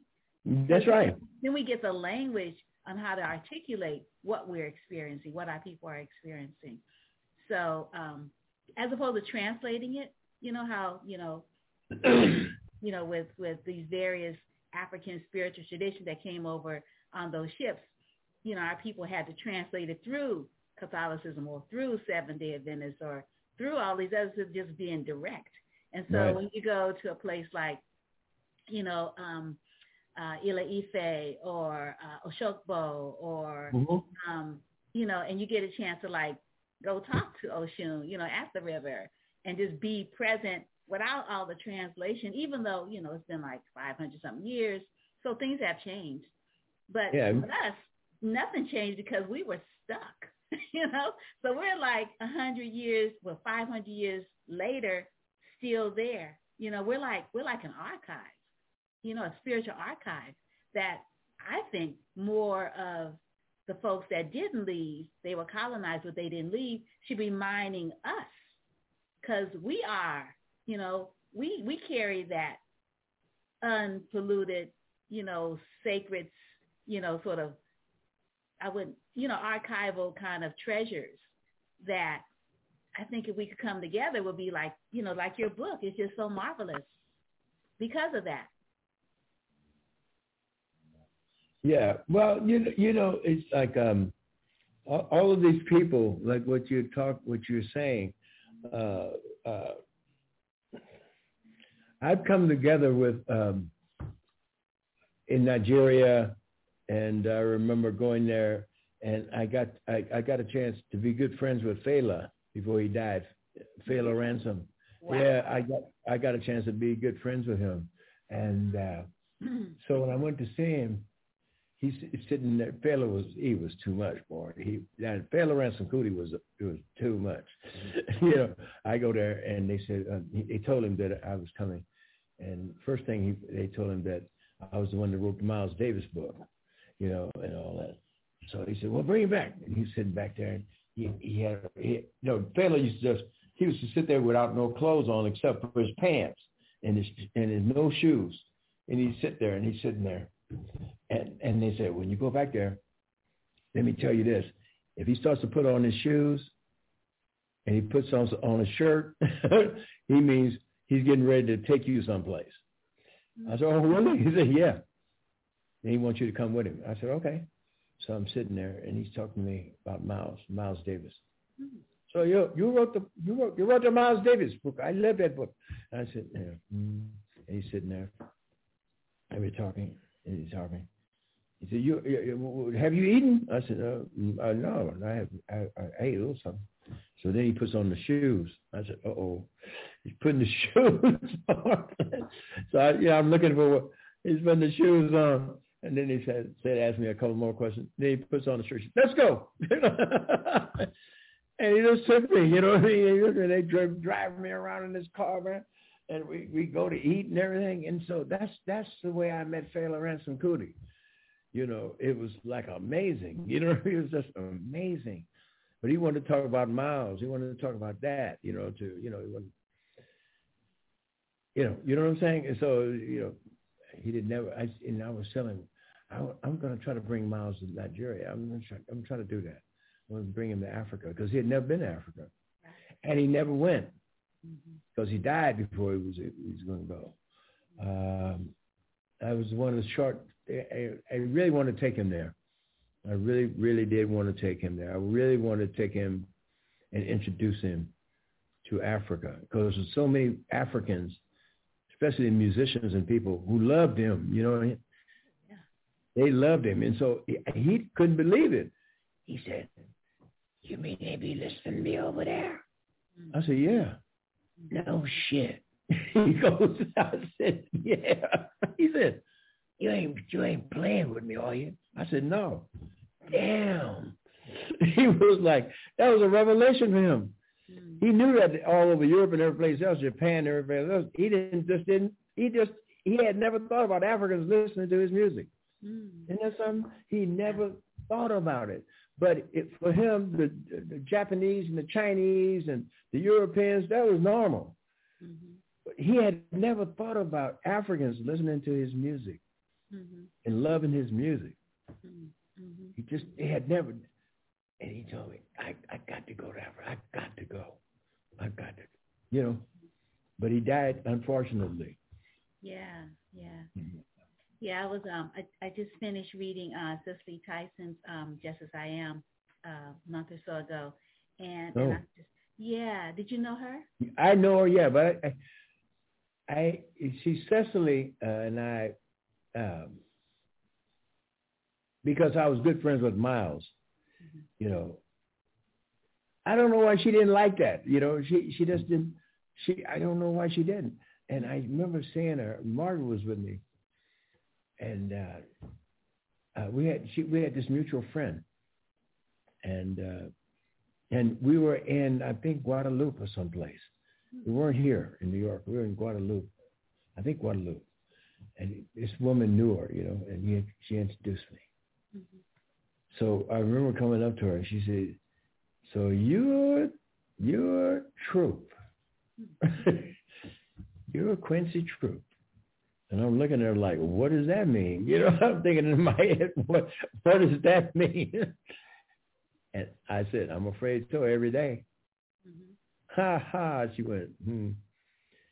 Oh, she says, well, I can see why Miles liked you.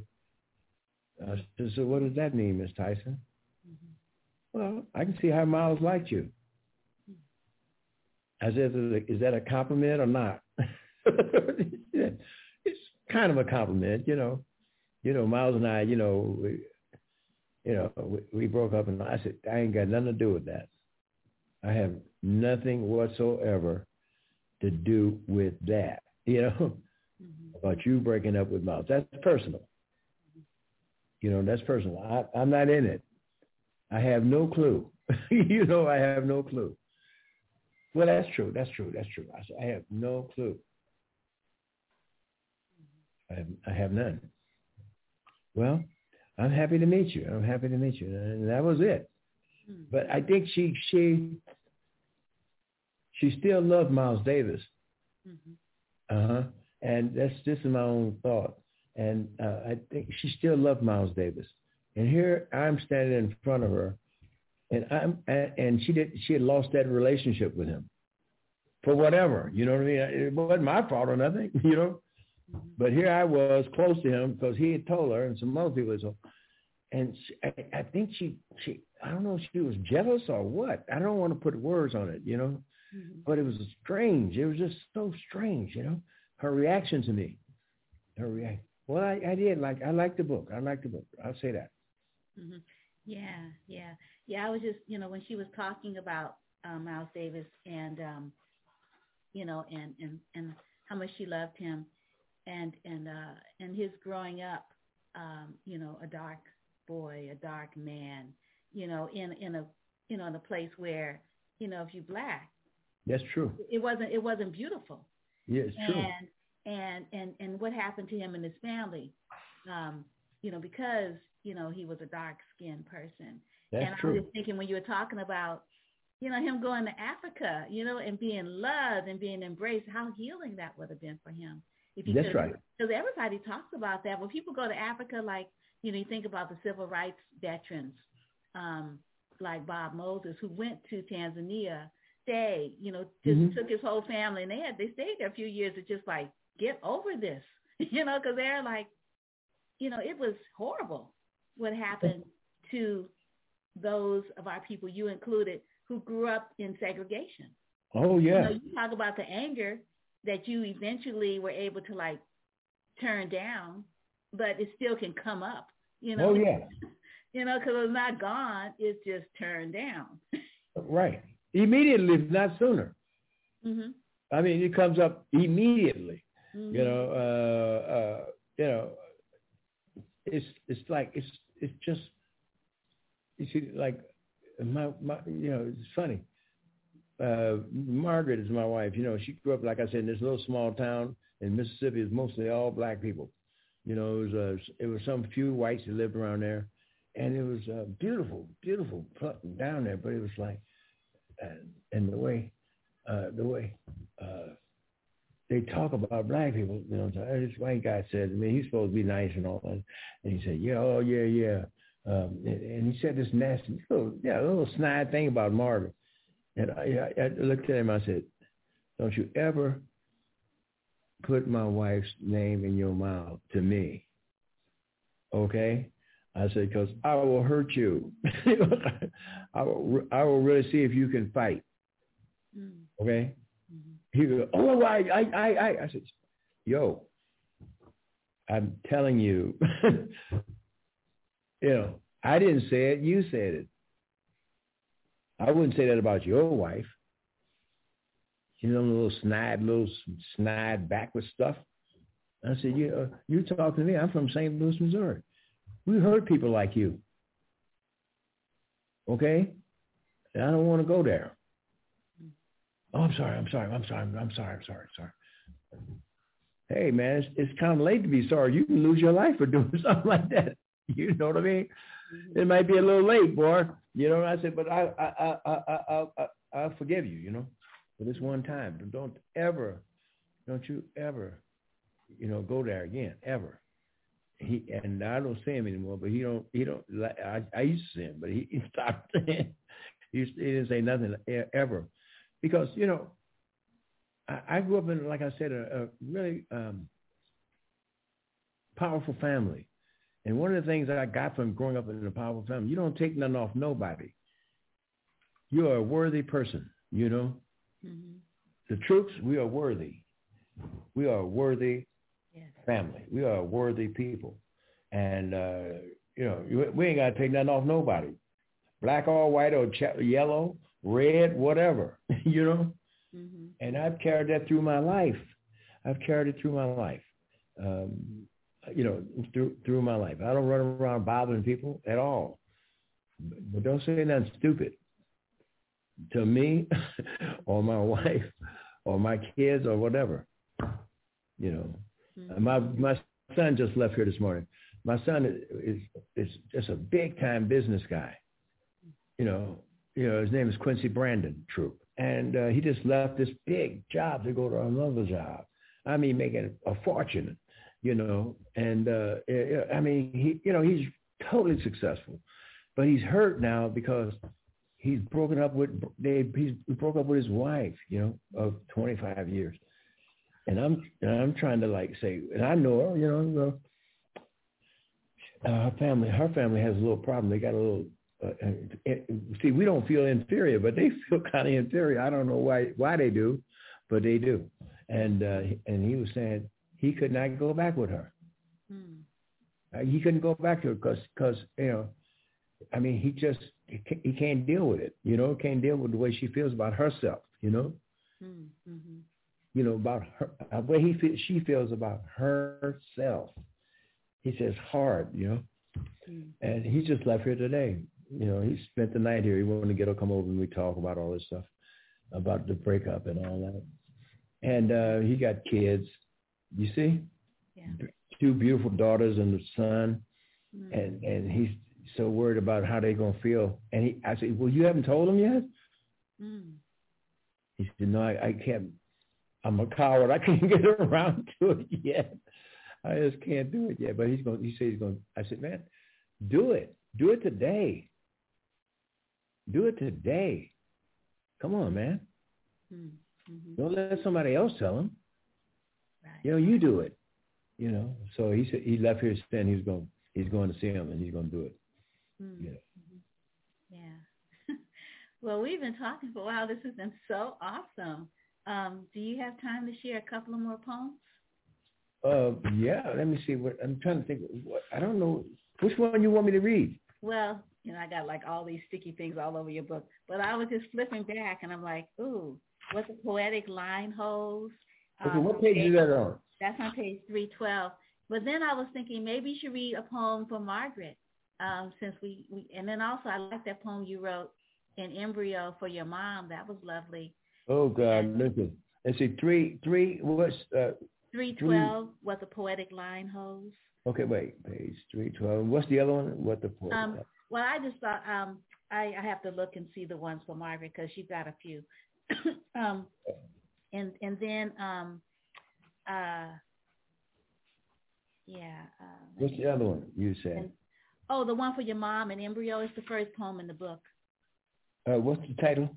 Um, for your mom, uh, let me see. Uh, it's called. Um, let me see, just a second. No, just I. I, I, I can. Um, it's called. Um, I think it's called embryo. Um, let me look. yeah, it is. It is. I got it. Okay. Yeah. Embryo. Yeah. Uh, I'll read that first. Okay. Super. Embryo. 22. And then the other one, is, okay, you add me first. And then Oh, I found one for Margaret, a thought for you, Margaret, on page 173. I have okay. that. Okay. Yeah. Let's see. Let's see how long. Uh, That's a short one. Yeah. Oh, yeah. Okay. Would Would you say that um, before you start? Would you say that these poems, um, you know, for like like Sekou Sundiata, and I love the one on you know the story about Michael Jackson. Um, and then you know about our young people that are getting killed by police. You know, Michael Brown, um, uh, and um, uh, Trayvon Martin, and then other youth. Um, would you say these are like elegies? I mean, you said that was a dirge, but elegies. Um, uh, what would you? How would you? Because it's great, you know, as as African people, you know, we do honor our ancestors and we do call their names. Um, yeah. we don't, then they they don't they aren't remembered. And and also within, I think about um, our young people that have been killed violently.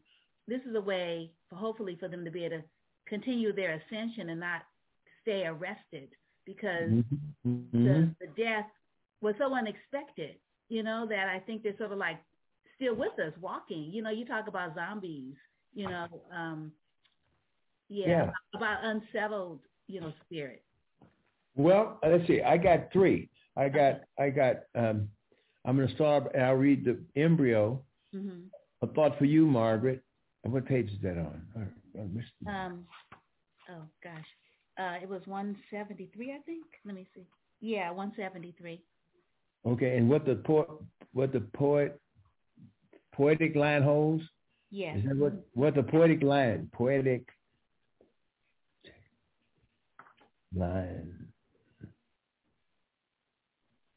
That's on 312, right? Uh, let me go back. Um, just flipping through your Bible.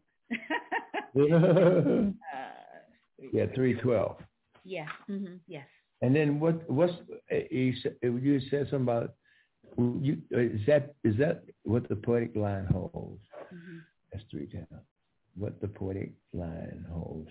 And then, did you want another one or what?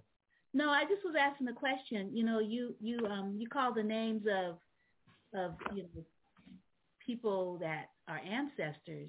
Yeah. Um, you know that have um, left here too soon, and those that you know, stayed a while. And I mean, recent, like, you know, you're, you're writing about them. And I uh, just was, was asking the question mm-hmm. about, you know, about ele- uh, elegies. Yes. Um, okay. Mm-hmm. Yeah, well, say, Sekou first. Sekou was a good friend of mine, mm-hmm. also, and uh, yeah, Sekou was a good friend of mine, and um, uh, we we really got along really well and his death was a shock to all of us. It was like a shock. You know what I mean? It was man. You know, I couldn't believe that. Died you know? in the parking lot. That was so horrible. Yeah, I, that was just unbelievable. Mm-hmm. You know, uh, where's that poem at in here? You, um, let's see, where is it? Uh, I, I got a flag too somewhere. Let's see. Um, That'd be a nice one to read for him. Okay. All right. There's nobody talks about him anymore. You know, that's so true. Um, that is so true. Yeah, it's definitely be great to call his name. Um, and did you know Michael Jackson? Because that piece you wrote on him is really beautiful. Oh uh, yeah, yeah. I got to know him. I got to know him because I did a piece on him, big piece. Mm-hmm. Yeah. So, you, do you want me to read that too, or what? Oh no, no, I, no. Say okay. is good. No, I, I okay. just, I just liked all the no, research I, I that went into that because I'm like, wow, you really, you know, the way you talked about um, sort of what he was struggling with, um, you know, his dad and the brutality and the and. What page is that on? Did you um, find? I'm still looking for Sekou. Um, uh, yeah, I'm looking for Sekou. You mean the Michael Jackson one? You know? No, no, no, no, Sekou. Oh, Sekou. Okay, I'm still looking. So you can keep on talking. Tell tell us about um, Sun Ra while I'm looking for Sekou for you. Well, Sun Ra, Sun Ra was incredible. You know, I, I, I, you know, like I said, I used to write for Spin magazine and all these news and and, and the Rolling Stone and mm-hmm. and um, the Village Voice and New York Times, and uh, uh, and you said you, we talking about Sun Ra's, right? Yeah, Sun Ra's. Yeah, yeah. yeah. And so you know, I I always loved Sun Ra's music, and uh, I always loved his music. So I, I I went I went to hear him play, and uh, and, uh, and and and somehow I got I got to go back because I knew some people that knew him. So we were working with him, and they took me back to meet him, and uh, he it was funny so and uh, and so he was just open to me, you know, like yeah, well, you know, we can do we can do do do something, you know, and so that's how I got to meet him. You know, I got to meet him just like a journalist like you meet like you are meeting me now. You know, so uh, that's that's the privileged thing of being uh, being able to uh, enter people's lives and, and write about them and uh, I mean that's how I got to do Miles Davis's book. You know, mm-hmm. uh, M- Miles's book and and got to meet Sonny Rollins and all these people. Oh, Sonny Rollins. I got to meet Sonny Rollins because I was doing Miles's book, and so Sonny, Miles, and Miles said, "You got to talk to Sonny Rollins." Mm-hmm. you know Sonny. I said, "No, I don't know him." He said, "You got to talk to Sonny Rollins." I set it up, and I got you know meet Sonny Rollins, and then it was, what was funny. Sonny Rollins is a very, you know, he was a very articulate mm-hmm. well read. He had read my poetry. He had read my po- I was stunned. He said, "Yeah, I know who you are. I know you. I read your poetry." I said, "Damn, nice. You just don't know that kind of stuff unless you meet somebody. Mm-hmm. You don't know who reads your work. You just don't know. You have no clue. You know that who, who reads your work and uh, or who, who has been uh, has been influenced by you like musicians don't know either because you know they're up there playing and, and, and they don't know they don't meet the people that they're out there in, in droves out there packed. They don't meet most of them, mm-hmm. you know, and so they don't know who they are. They like they're like faceless to them. You know, they don't you know they're playing. They might see somebody on the front row, but they don't ever get a chance to talk to them most of the time. Most of them they don't like Miles. They don't want to talk to him. You know, I, I'd say, hey Miles, Hey, Miles, man, it's a guy there. He loves your music. He loves your music. He wants to meet you. I don't want to meet him. That's the way he was. He was just like that. he did. Yeah. Tell him I'm happy. Happy I love his. He loves my music, but mm-hmm. you know, I ain't into it tonight. Okay. but that was every night with Miles. He didn't want to meet nobody. He didn't want to meet nobody. Mm. I have I have a good friend, um, Monique Clesca, who's from Haiti. She's Haitian, tall, beautiful woman. She used to be a model. And uh, she's one of our good friends, Martin and I. And I met her when we went to Haiti, you know, and all that, you know. And she wanted to meet Miles so bad. So she, so she, so she goes, she goes to, to a concert. I got it. I got it, got her tickets to the Miles. And so she said, I'd like to meet Miles. I said, well, let me go back. let me go back and see if that's possible. Because, you know, Miles didn't want to meet me, most people. He just didn't care. He he really didn't care. And it's like, I got, he said, what? He said, I said, my friend out there, she, she wants to meet me. I said, yeah, she, she, she used to be a mile. I know a lot of Miles shit. That's what he said. and he said, no, I, I ain't got time to meet her tonight maybe some other time. Mm-hmm. I said, I go back and tell her, Simone, he, he, he, uh, she said, I ain't going to take long? I said, when Miles Davis says he don't want to meet you tonight, that's what he means. Mm-hmm. I mean, it ain't got nothing to do with you. It's got something to do with what he's thinking in his head. He don't want to be with nobody. Well, he's gonna be with he's gonna be with you and Margaret. I said, that's different. that's what he's talking about. That's different. I mean, yeah, I'm his friend. You don't, you know what I'm saying? Yeah, I'm his friend. Margaret is is his friend, and we know him, and so he ain't got to worry about nothing. You know, he ain't got to worry about nothing. You know, he ain't got to worry about somebody. Uh, you know, like. you know, I don't care what you look like. And that was him. He was like like that. Did you find the the the uh, the the, uh, the, the uh, page for the Sekou? Yeah, yeah, I did actually. Oh. Um, and it's. Did you um, find the page? Yeah, I found the page, and you know, it's all uh, even the one on Michael Jackson. Um, it's all in the in the in the book um, from. Um, is it uh, Errançities? How do you pronounce that? Errançity. Errançity. Errançities, yeah. yeah. So they're all from that, that particular book, um, which for our audience is uh, 2012. So the page is um, the page is 4, 413, uh, praise song for okay. Sekou. 413. Mm-hmm. Yeah. 413, right?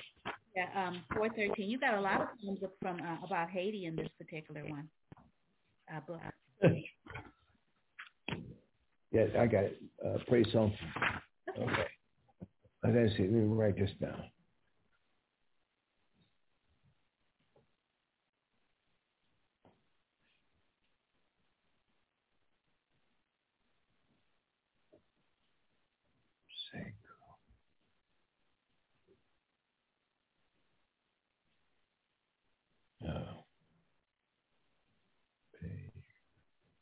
Four thirteen. Okay, so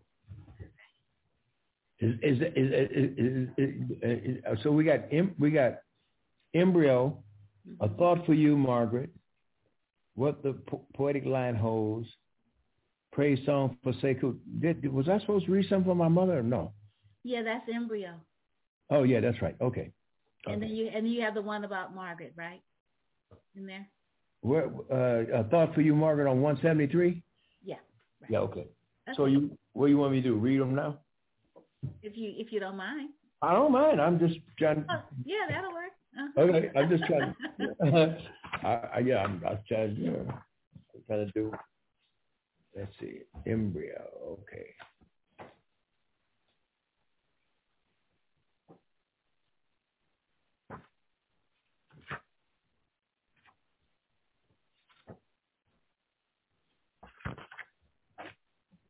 Um, what I'd like to say about this poem, uh, it, the poem, and it's because it's dedicated to my mother. Uh, uh, just just a little thought. When I started to write this poem, embryo, is because I came out of her. You know, you know, I was the baby coming out. So that image is, and so I equate that to the earth, of, of the birth in the earth. So uh, I can talk about it afterwards. Okay? So, embryo for my mother, Dorothy Smith, Troupe Marshall. One, we come from earth. Mother, give us your blood. Give us strong love to become seed of water spirit. Sunbird of love in flight poetry of birth in motion, strength of cyclic movement in a family of plane curves, locus of points that move the ratio, distance of fixed point to distance of fixed line, poetry of birth in motion that is infinite, plane curve formed in the water spirit womb of the axis, intersected cone, locus of points summoning, summing, sunbird of love, birth in flight, distances, fixing constants, wind, storm, rain, air, water, sun, earth, spirit birth. Point of departure, founding beginnings, germinating embryo, sprung ancestors, flung from petals of flowers into bloodstreams of harvesting eye winds. Carried to distant plains that sing now, that sing now from, from moon scenes of Georgia,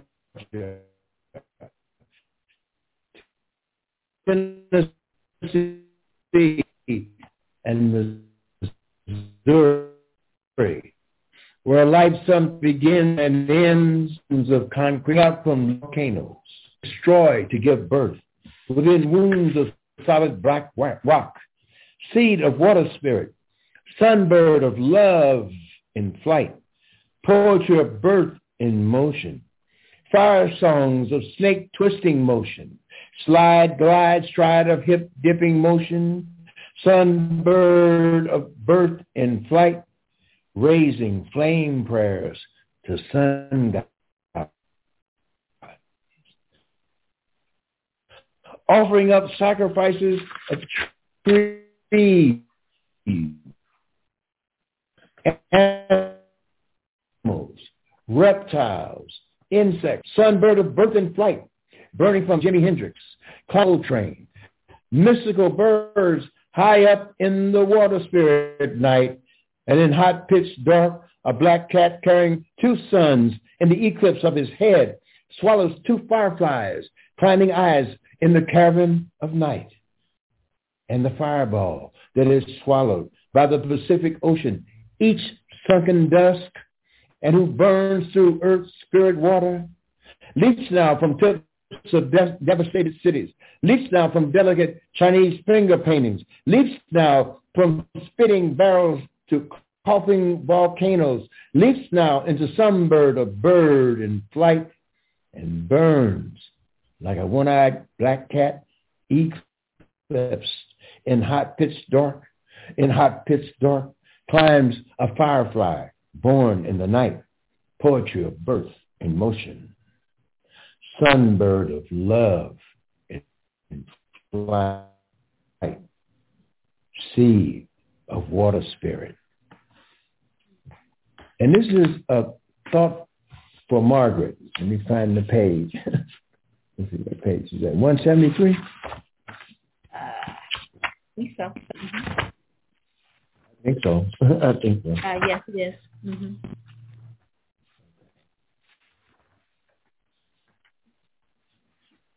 A thought for you, Margaret. Margaret Porter.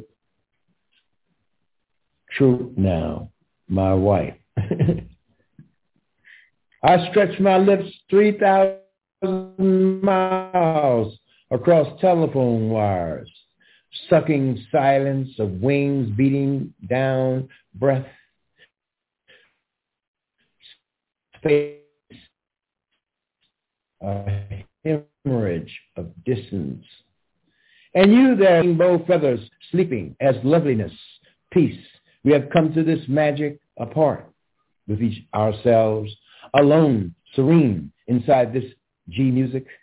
Muted trumpet kissing, fabled dust song, skin of scarred history, long distant embraces and dreams, memory easing out of breath, rhythms gliding in and out, over and under, like birds, footprints in white snow, banking down sunset skies, and now your love call coming through clear. The night winds sucking deep mystery through space. Black distance collapsing in on itself. Screaming the grip of your sonorous name. Soothing, soothing, tongue touch your sonorous name.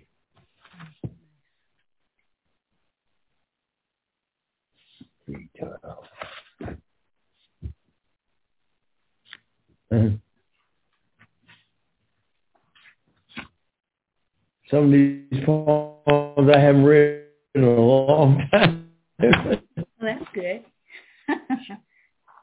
you know, you as you read right, one of the things that happens is that we keep what the plate line holds.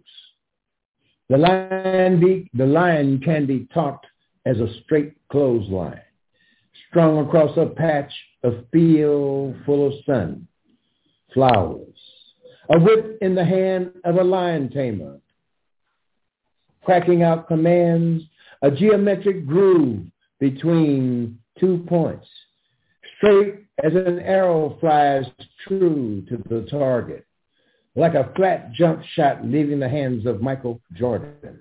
With the game on the line a rule line upon which sets a string of words per blackbirds, dark shapes, silhouettes against a, a day sky. Their black shapes holding true forms a series of black hole seductions for our speech to flow through. There, it's like what improvisation does whenever it changes up whatever is said inside and through a line like jazz riffs. Is perhaps what Bird passed on to Miles in an instant of rare beauty, is what his sense of liberation was at that time, and so on and so forth ad infinitum On the other hand, the lion can be loose as a goose frolicking in clear water, shaking a tail feather, baby, whatever the mind holds true as this artistic inclination is what the poetic line stretches our deep limits out into. Is what, is what, is what the poetic line stretches our deep limits out into. Is a moment we can dive through, find the other side, and that is what possibly shapes the line. Whatever the imagination is able to manage, hold on to. The music there, holding a snaking flow of words that act like notes embedded inside a composition is what the line holds. Clues, perhaps a fragment, a sliver, tooth hit by a glancing ray of sun. Can evoke a solo. So on and so forth, so forth. And in the night, song two was a good friend of mine. Like that, um, you know.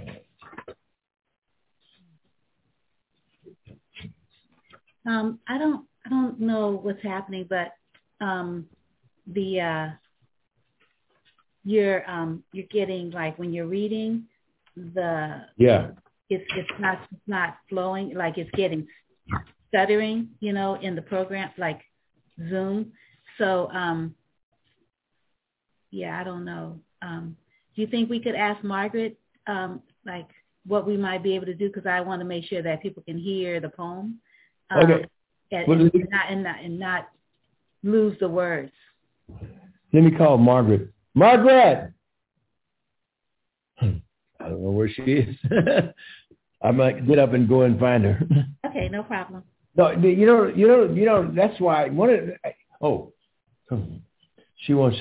See, one of the reasons I I like to have the poems, and so I don't have to read on the book, so I can p- put them on this thing here, so I can read them off of that, so I won't have to be looking back and forth. Oh no, no, that's no problem. No, okay, that's, that's okay. That's not the problem. I just want people to be able to hear you and um, and it's it's doing what Zoom does. Hi, we wanted to ask you for some technical support. Um, for some reason, um, sometimes when Quincy is is reading or yeah. talking, he kind of freezes a little bit, and okay. I wanted to ask you if you could help me with that. Okay, so it's just our network. Uh, let me uh, try another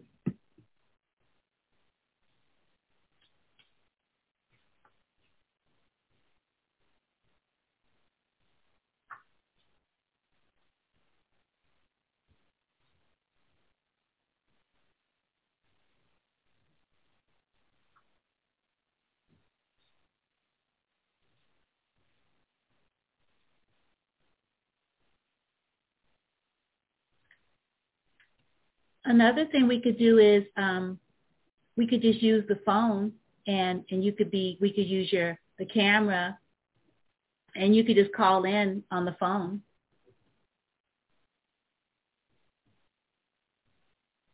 For the sound part. You're, you're muted now.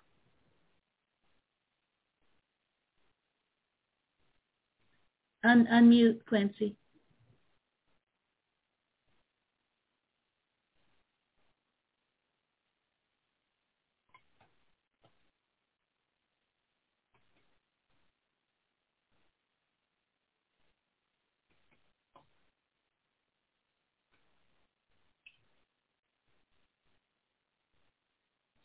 Unmute your mic, Quincy. How's that? Oh, that's good. Oh, super. Yeah. So is it better? Do you want him to do the phone or you want to try this? Oh, this is good. I can hear you. I can hear you real well without the stuttering mm-hmm. of, the, of the program. Mm-hmm. Okay. I'm going to start. Go ahead. I'm going to try to read, read this poem. What do you want me to do? You want to read this poem or you want to ask me some more questions? Oh, no, no. I just wanted you to, um, I wanted to make sure that Okay. can- all the poem could be heard. So Okay, go ahead and keep on reading. Okay. I gotta set it up so that I don't have to. Like I usually, like I said, I usually Xerox all the poems I'm gonna read, Oh, and I put them on this thing so it's not so hard, and I'm not, I'm looking right, right at it, and I can look back and forth to you. But Okay. with the with with the book like this, I have to hold the, I have, I have to hold the book, and the book, is- the book is, as you know, the book is big, you know, it is. it so it's a problem. It's a problem. It's Yeah, because I, I have the book in my lap, so I Yeah. it's okay if you're looking down and look up. You know, that's fine. Um, what I can do is do it like this. I'm gonna try to hold it. Okay. Okay, okay. yeah, fine. Praise song for Sekou, for Sekou Sundiata, August 22nd, 1948 to July 18th, 2007. It stormed and lightning the day you passed, Sekou. A sky carrying deep sadness hung down over New York City. It reminded me of drooping bags under mourners' eyes after hours of deep sleepless despair and weeping. Huge eggplant tears dropped from gloomy clouds for you, Sekou. Drenched the daytime boppers, flooded the hot screaming thoroughfares.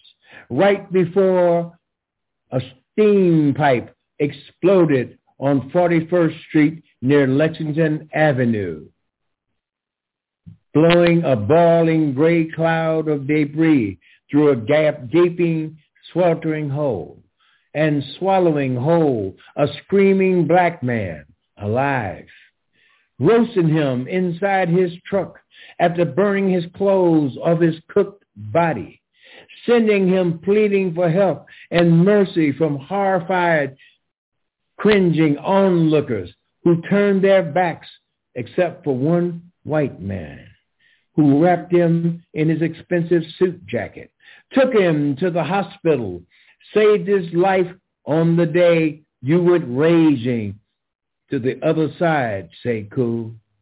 You threw thunderbolts of lightning into the sky as you went. So angry you were. We watched them unzip the mood of the day, the place where you were born, lived and died. Watched them zigzag through an onyx sky deep black as the shining coal of your skin, my luminous friend. And you had so very much to live for, so much still to do. But look at what you did do, my brother. All that beautiful living stuff you laid on us full of those memorable voices on vinyl, hoodoo priests of sacred magic, sacred magic, singing into this place. A great dance you were, my friend, a black blues fusing rhapsodic doo-wop and jazz, so cool inside your Prince of Light persona. You turned poetry into your own new bop. Attitude you had in spades, a dip in your stride, a knowing look blooming into mystery inside your been there, done that, ever alert, sparkling brown eyes. You were a walking, breathing barometer of hip out of Miles's tribe, always at ease inside your skin, your glorious musical language, sly and knowing, sly and knowing. A little wink here, a subtle humorous put down there. So wise you were, so fly, always magical, running easy, gliding through who said what to who, and did who do what they said they would do.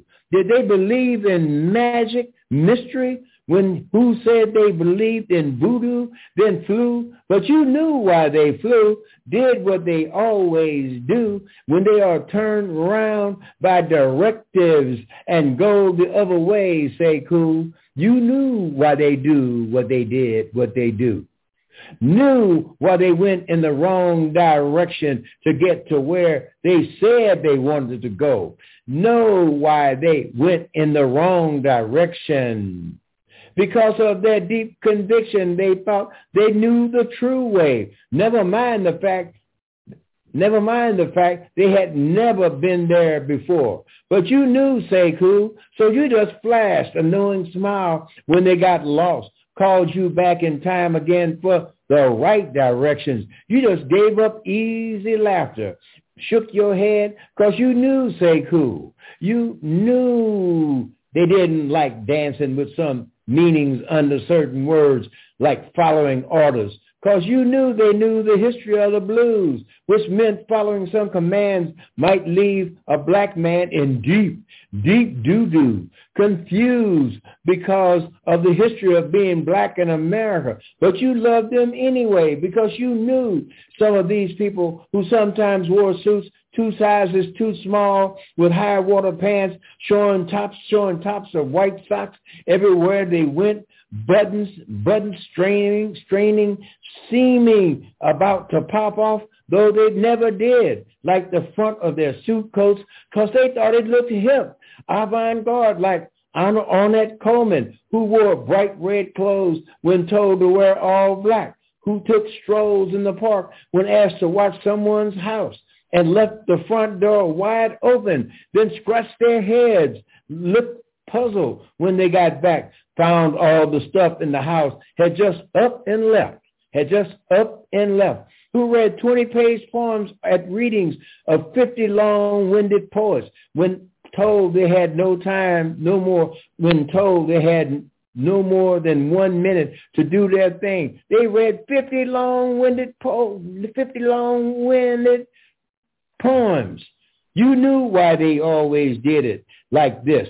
Sekou, you knew. So we celebrate you and all your who went your own way voodoo, talking about who caught the sweet bop of all the hipness inside the language, who hung out with mystery, needing to put magic inside music so musicians could make their, so musicians could take their imagination over the top. So, so, so, so, so, so, so, so, solo, Sekou. Hello. We're going to miss you, brother. Your sweet day breaks wide smile, though we know you still doing the holy bop where your deep magical spirit took you, Sekou. What, what, wherever your deep hip magic flew, we will always hear your music here. Your solo, Sekou, always saying, hello, solo, solo with your sweet musical poetic tongue, brother, with your deep humming mysterious voice, brother.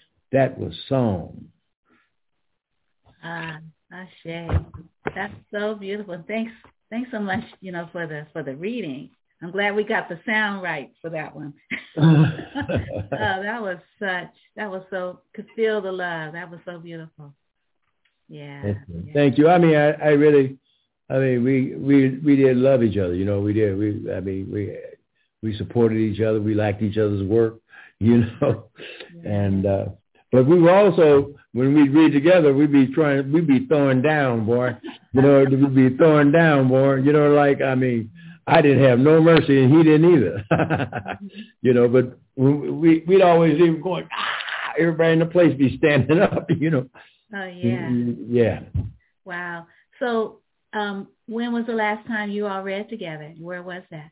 I don't remember. You know, it was probably, you know, because he got sick, you know, and uh, yeah, he got sick, and so, you know, he couldn't read, and everybody was just, you know, God, yeah, yeah.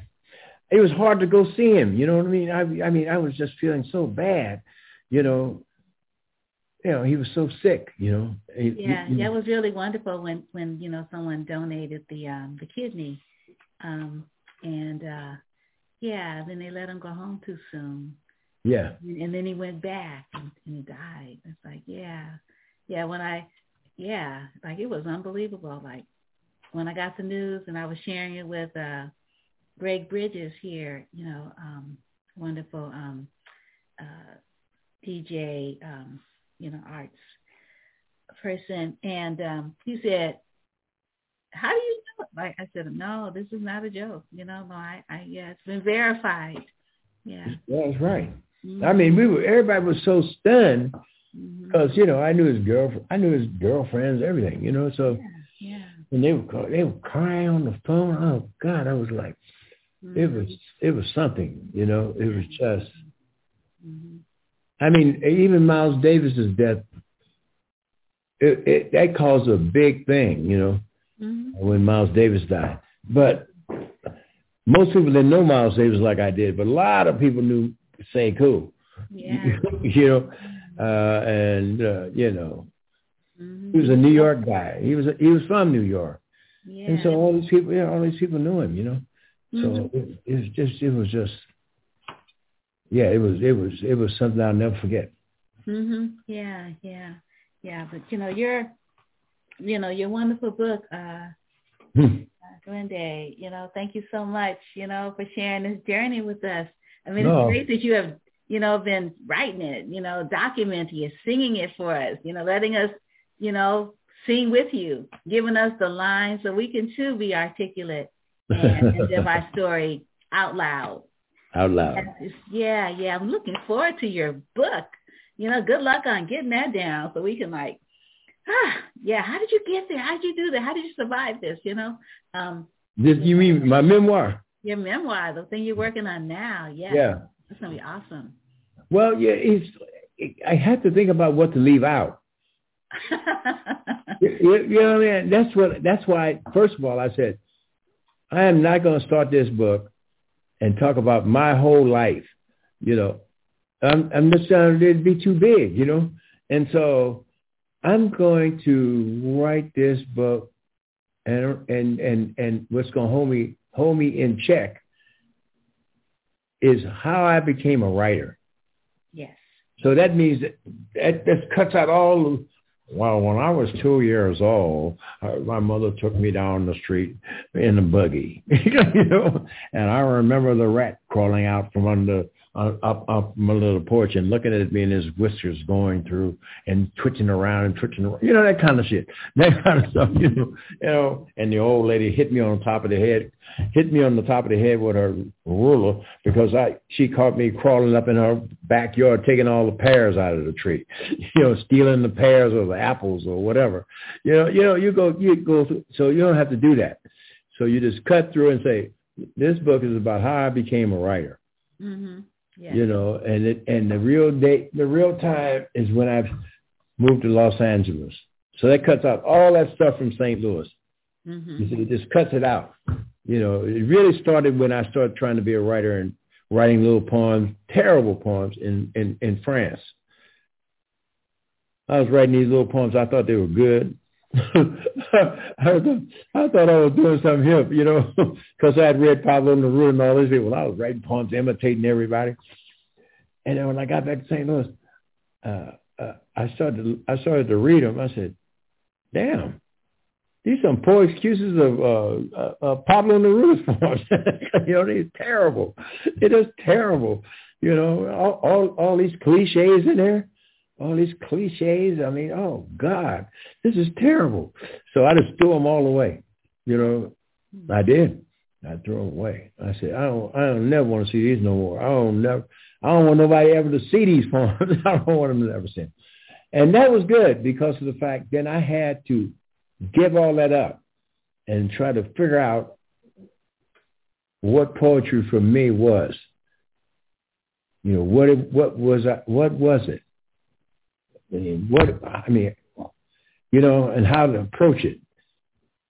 And and being in Watts, that was a good thing because I was around other poets. First time I'd ever been around a lot of poets. I was around a lot of poets, and and and, and they were all better than me. and I admit that is true.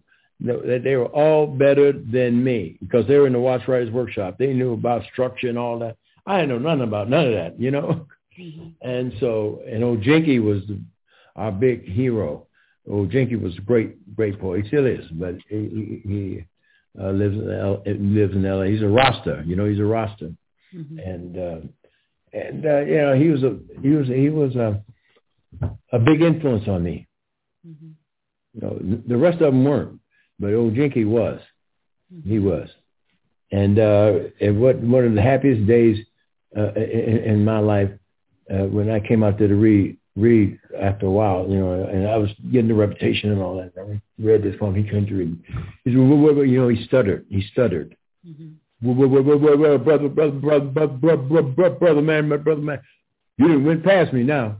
you know, I don't mean you went past me, but you ain't, you, you ain't, you know, you got your own voice. Mm-hmm. You, you, you left my voice behind, bro. you know, that was a big day for me. You know what I mean? I was like, yeah. I, I, I didn't say nothing.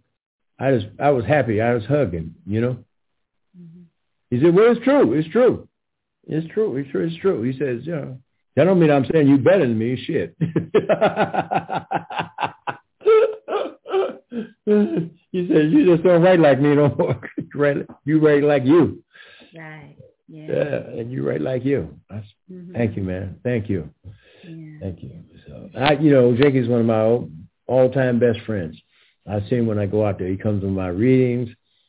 I call him up, you know, talk to him. Mm-hmm. And uh, so we we still tight. Mm-hmm. Yeah.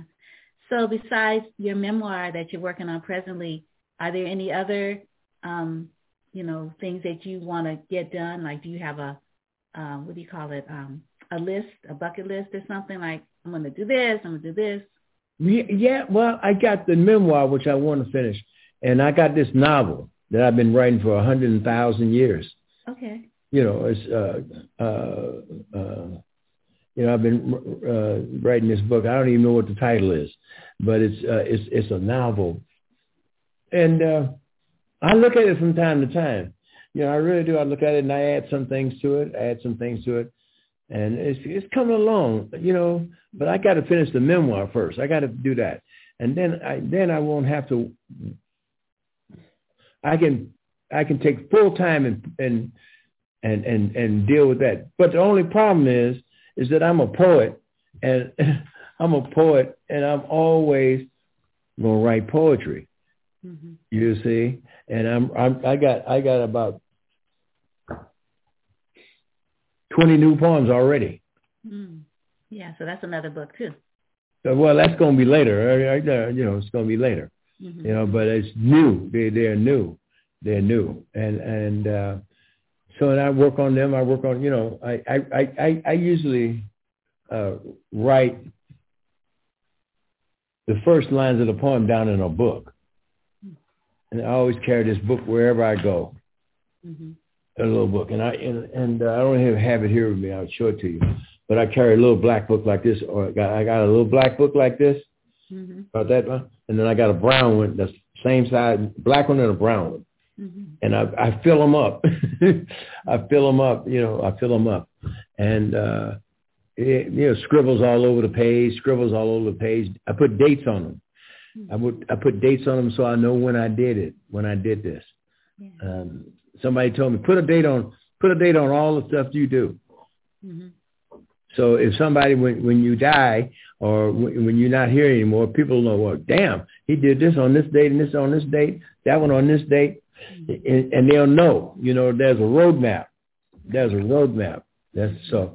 I do that now. I do that now. But I'm I'm I'm going to finish this memoir 1st mm-hmm. You know, I'm, I'm going to finish this memoir, mm-hmm. yeah. and then the novel. And then the novel, right? I'm, I'm, I'm, going to look at that mm-hmm. and see what I can do with it. I'm not promising nobody anything on that. That's just not something I'm promising anything on. Because, mm-hmm. you know, I'm not a novelist so, you know, I'm not a novelist. Right. And yeah. Yeah. Wow. Well, I want to thank you so much for this wonderful visit. It's been so fun. Oh my goodness. And, you know, hopefully, you know, we'll be able to have conversations, you know, in the future. Oh, sure. Yeah. And, and I know you're going to have a great time on April 16th, you know, at the Purple House, you and, that's right. And, um, Miss Howard and, um, and, uh, what's our brother's name who's going to be performing with you? I, I tell you, David Murray. Yeah, that's going to be David Murray is Mildred Howard, Quincy Troupe, and David Murray. That's going to be awesome. both both of them are from the Bay Area. Mildred, and so she's talking about me doing it out there. I don't know when that is going to be, but oh, she's you talking about. oh, you gonna come out here too? Oh, that's awesome. Yeah, she's talking about setting that up. I said, well, look, look it, Mildred. That's up to you, baby. You know, you know, I'll come any place you want me. David will too. And I'd call David. He said, yeah, I go, I'll go. You know, she, you know. Oh, So that's cool. Is David still in Spain? Uh, he's in Spain, but he has a place here. He has a place right around the corner from me. Oh, You got all your buddies like right there. Yeah, they they, I, I, they moved into the neighborhood. They moved, you know, they would come up. And see what happened? They would come and visit us, and then he's he's he's uh, he's married to a uh, for, to a French woman. Uh, uh, you know, he's married to this French woman. They've been together a while. She's really a really nice woman, and so she says, uh, so he says, man, I like it up here. And and she was she was over here when when she said, me too. I I like it up here. I like it up here. So the next thing I knew, they had a place around the corner. next thing I knew, they'd come. The doorbell ring, and I go there. Yeah, man, I found a place right around the corner from you. I said, oh shit. I would. I, I said, I wish I'd have talked to the landlord. I wouldn't have let you in the neighborhood. she cracked up. He said, what? She, I mean, she's French. She didn't. She was like, what? She didn't know. She she didn't get a joke like he did. You know, like she know that. That's what. That's the kind of shit we do. You know what I mean? I would have let you in the neighborhood. She looked shocked. She was like, oh. and, and and and he said, don't worry about it, babe. He's joking. He's just joking. He's just joking. I said, I wasn't joking. Oh, that's funny. But you know, I love David. David is great. I've known David since he was in college. oh, I met I met him at Claremont. wow. He was in he was in Stanley Stanley Crouch's oh. uh, class. Who, who God rest his soul. He and I fell out. mm, mm-hmm. He and I fell out. I got so mad with him. mm I you know I got so mad with him, man. I you know I got so mad with him. You know, because he was such an asshole. Excuse my language. I mean, he hated Miles Davis. I don't know why he hated Miles Davis. I don't know why he hated him. He said Miles didn't speak to me. I said Miles got a got a got a right not to speak to you, man. If you don't want to. Mhm. First of all, you said some you wrote some nasty stuff about him. You know what I mean? Well, I- well, I, yeah, I did. I did. I said, well, you know what? You complaining? You're gonna go up to him and speak to him after you wrote that nasty stuff? Mhm. That's a that's some nerve, man. I wouldn't do that. I wouldn't do it.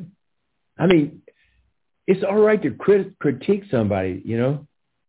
It's okay. That's fair. That's fair. I said that's fair. That's fair. Fair play. You can say, yeah, I didn't like the book. I didn't like that record. But then to go in like you did and call him all kind of names, why you got to do that? You didn't even know him just because he didn't speak to you. you know what I mean? You know, I mean, come on, Stanley. Come on, man. Come on, yo.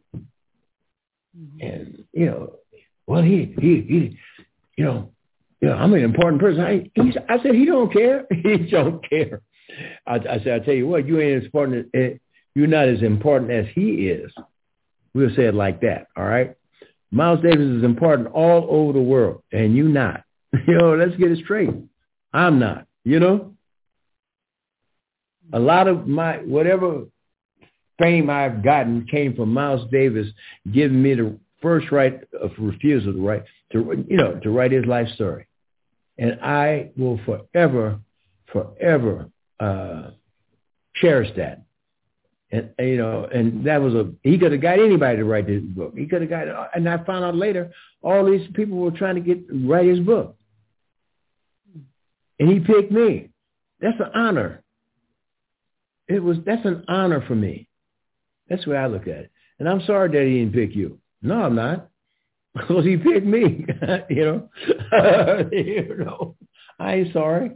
I'm not sorry. So please, man, I said don't don't just stay out of my stay out of Miles' business. Just stay out of it. And don't talk to and don't talk to me about how you hate Miles Davis. Because then you're talking about a friend of mine. You dig? Mhm.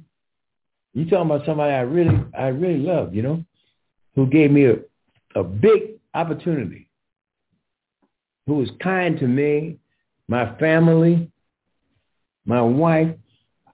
I took Miles Davis. I took my mother.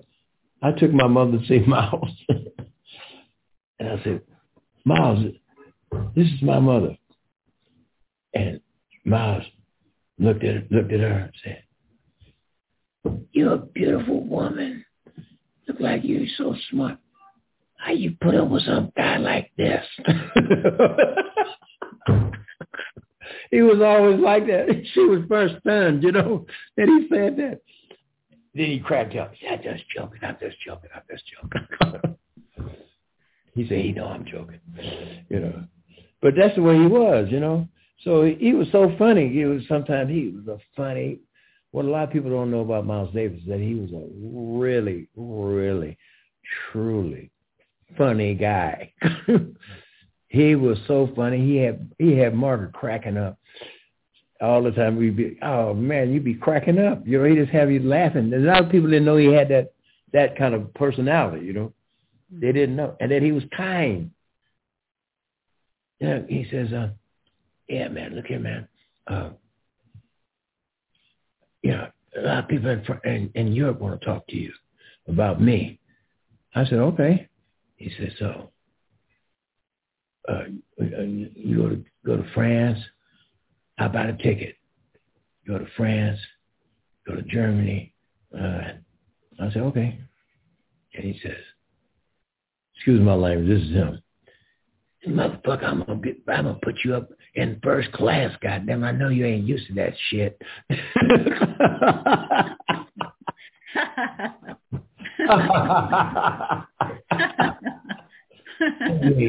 so act like you used to it. Act like. he said, when, when they bring the champagne by, just take it. oh, man. He used to crack me up so much. I really miss him. He used to crack me up. My wife, like she said, she said, Morgan, how can you be with somebody like this? oh man. Anyway. Yeah. Well, um, could I have one more poem before you take off?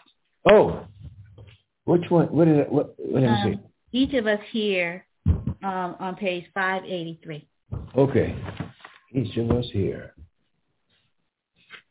Oh, that, I like that poem. I, I, don't like many. I once I write a poem, I, am through with it. You know. Mm-hmm. It's five eighty three. Yes. Uh, no, yes, five eighty three. Uh huh.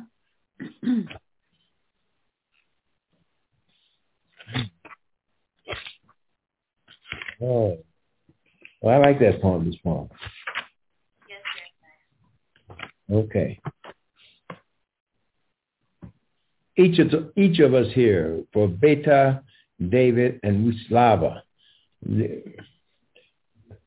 uh, I wrote this poem after being, I went to Poland to do readings and stuff hmm. and uh, do workshops and to talk about Miles Davis and all that and read poetry. And they were the ones that took us around, took Margaret and I around. They were the ones that were so kind to us. They took us everywhere, all over Krakow, you know? You know what I mean? So, wow, these people are so nice, you know what I mean? So I wanted to say that about them because they just were very nice to us. Each of us here, Beta, David, and Wisława. Each, is, each of us here for a moment in time dances in the air, the smell of love, beautiful people, those who are gasping, occupying the same space. Earth spins through light towards darkness. Time moves leaves on trees. Stevie Wonder's voice, Tomasz Stańko's spare trumpet licks echo miles. Davis choices in Krakow. Poland, where footsteps ricocheting history over cobblestone streets carry voices of Szymborska, Milosz, Bach-lace phrases of Herbert, Komeda here, swelling through billowing gray fog of November.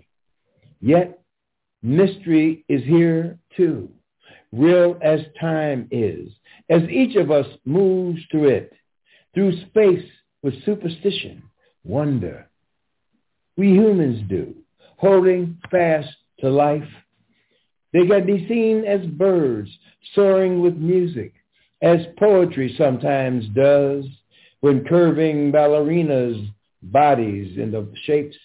They dance in gaps while others flying through space jackknife, double pump into the galaxy. Their torsos breakdancing up in the air before tomahawking basketball dunks to riotous cheers.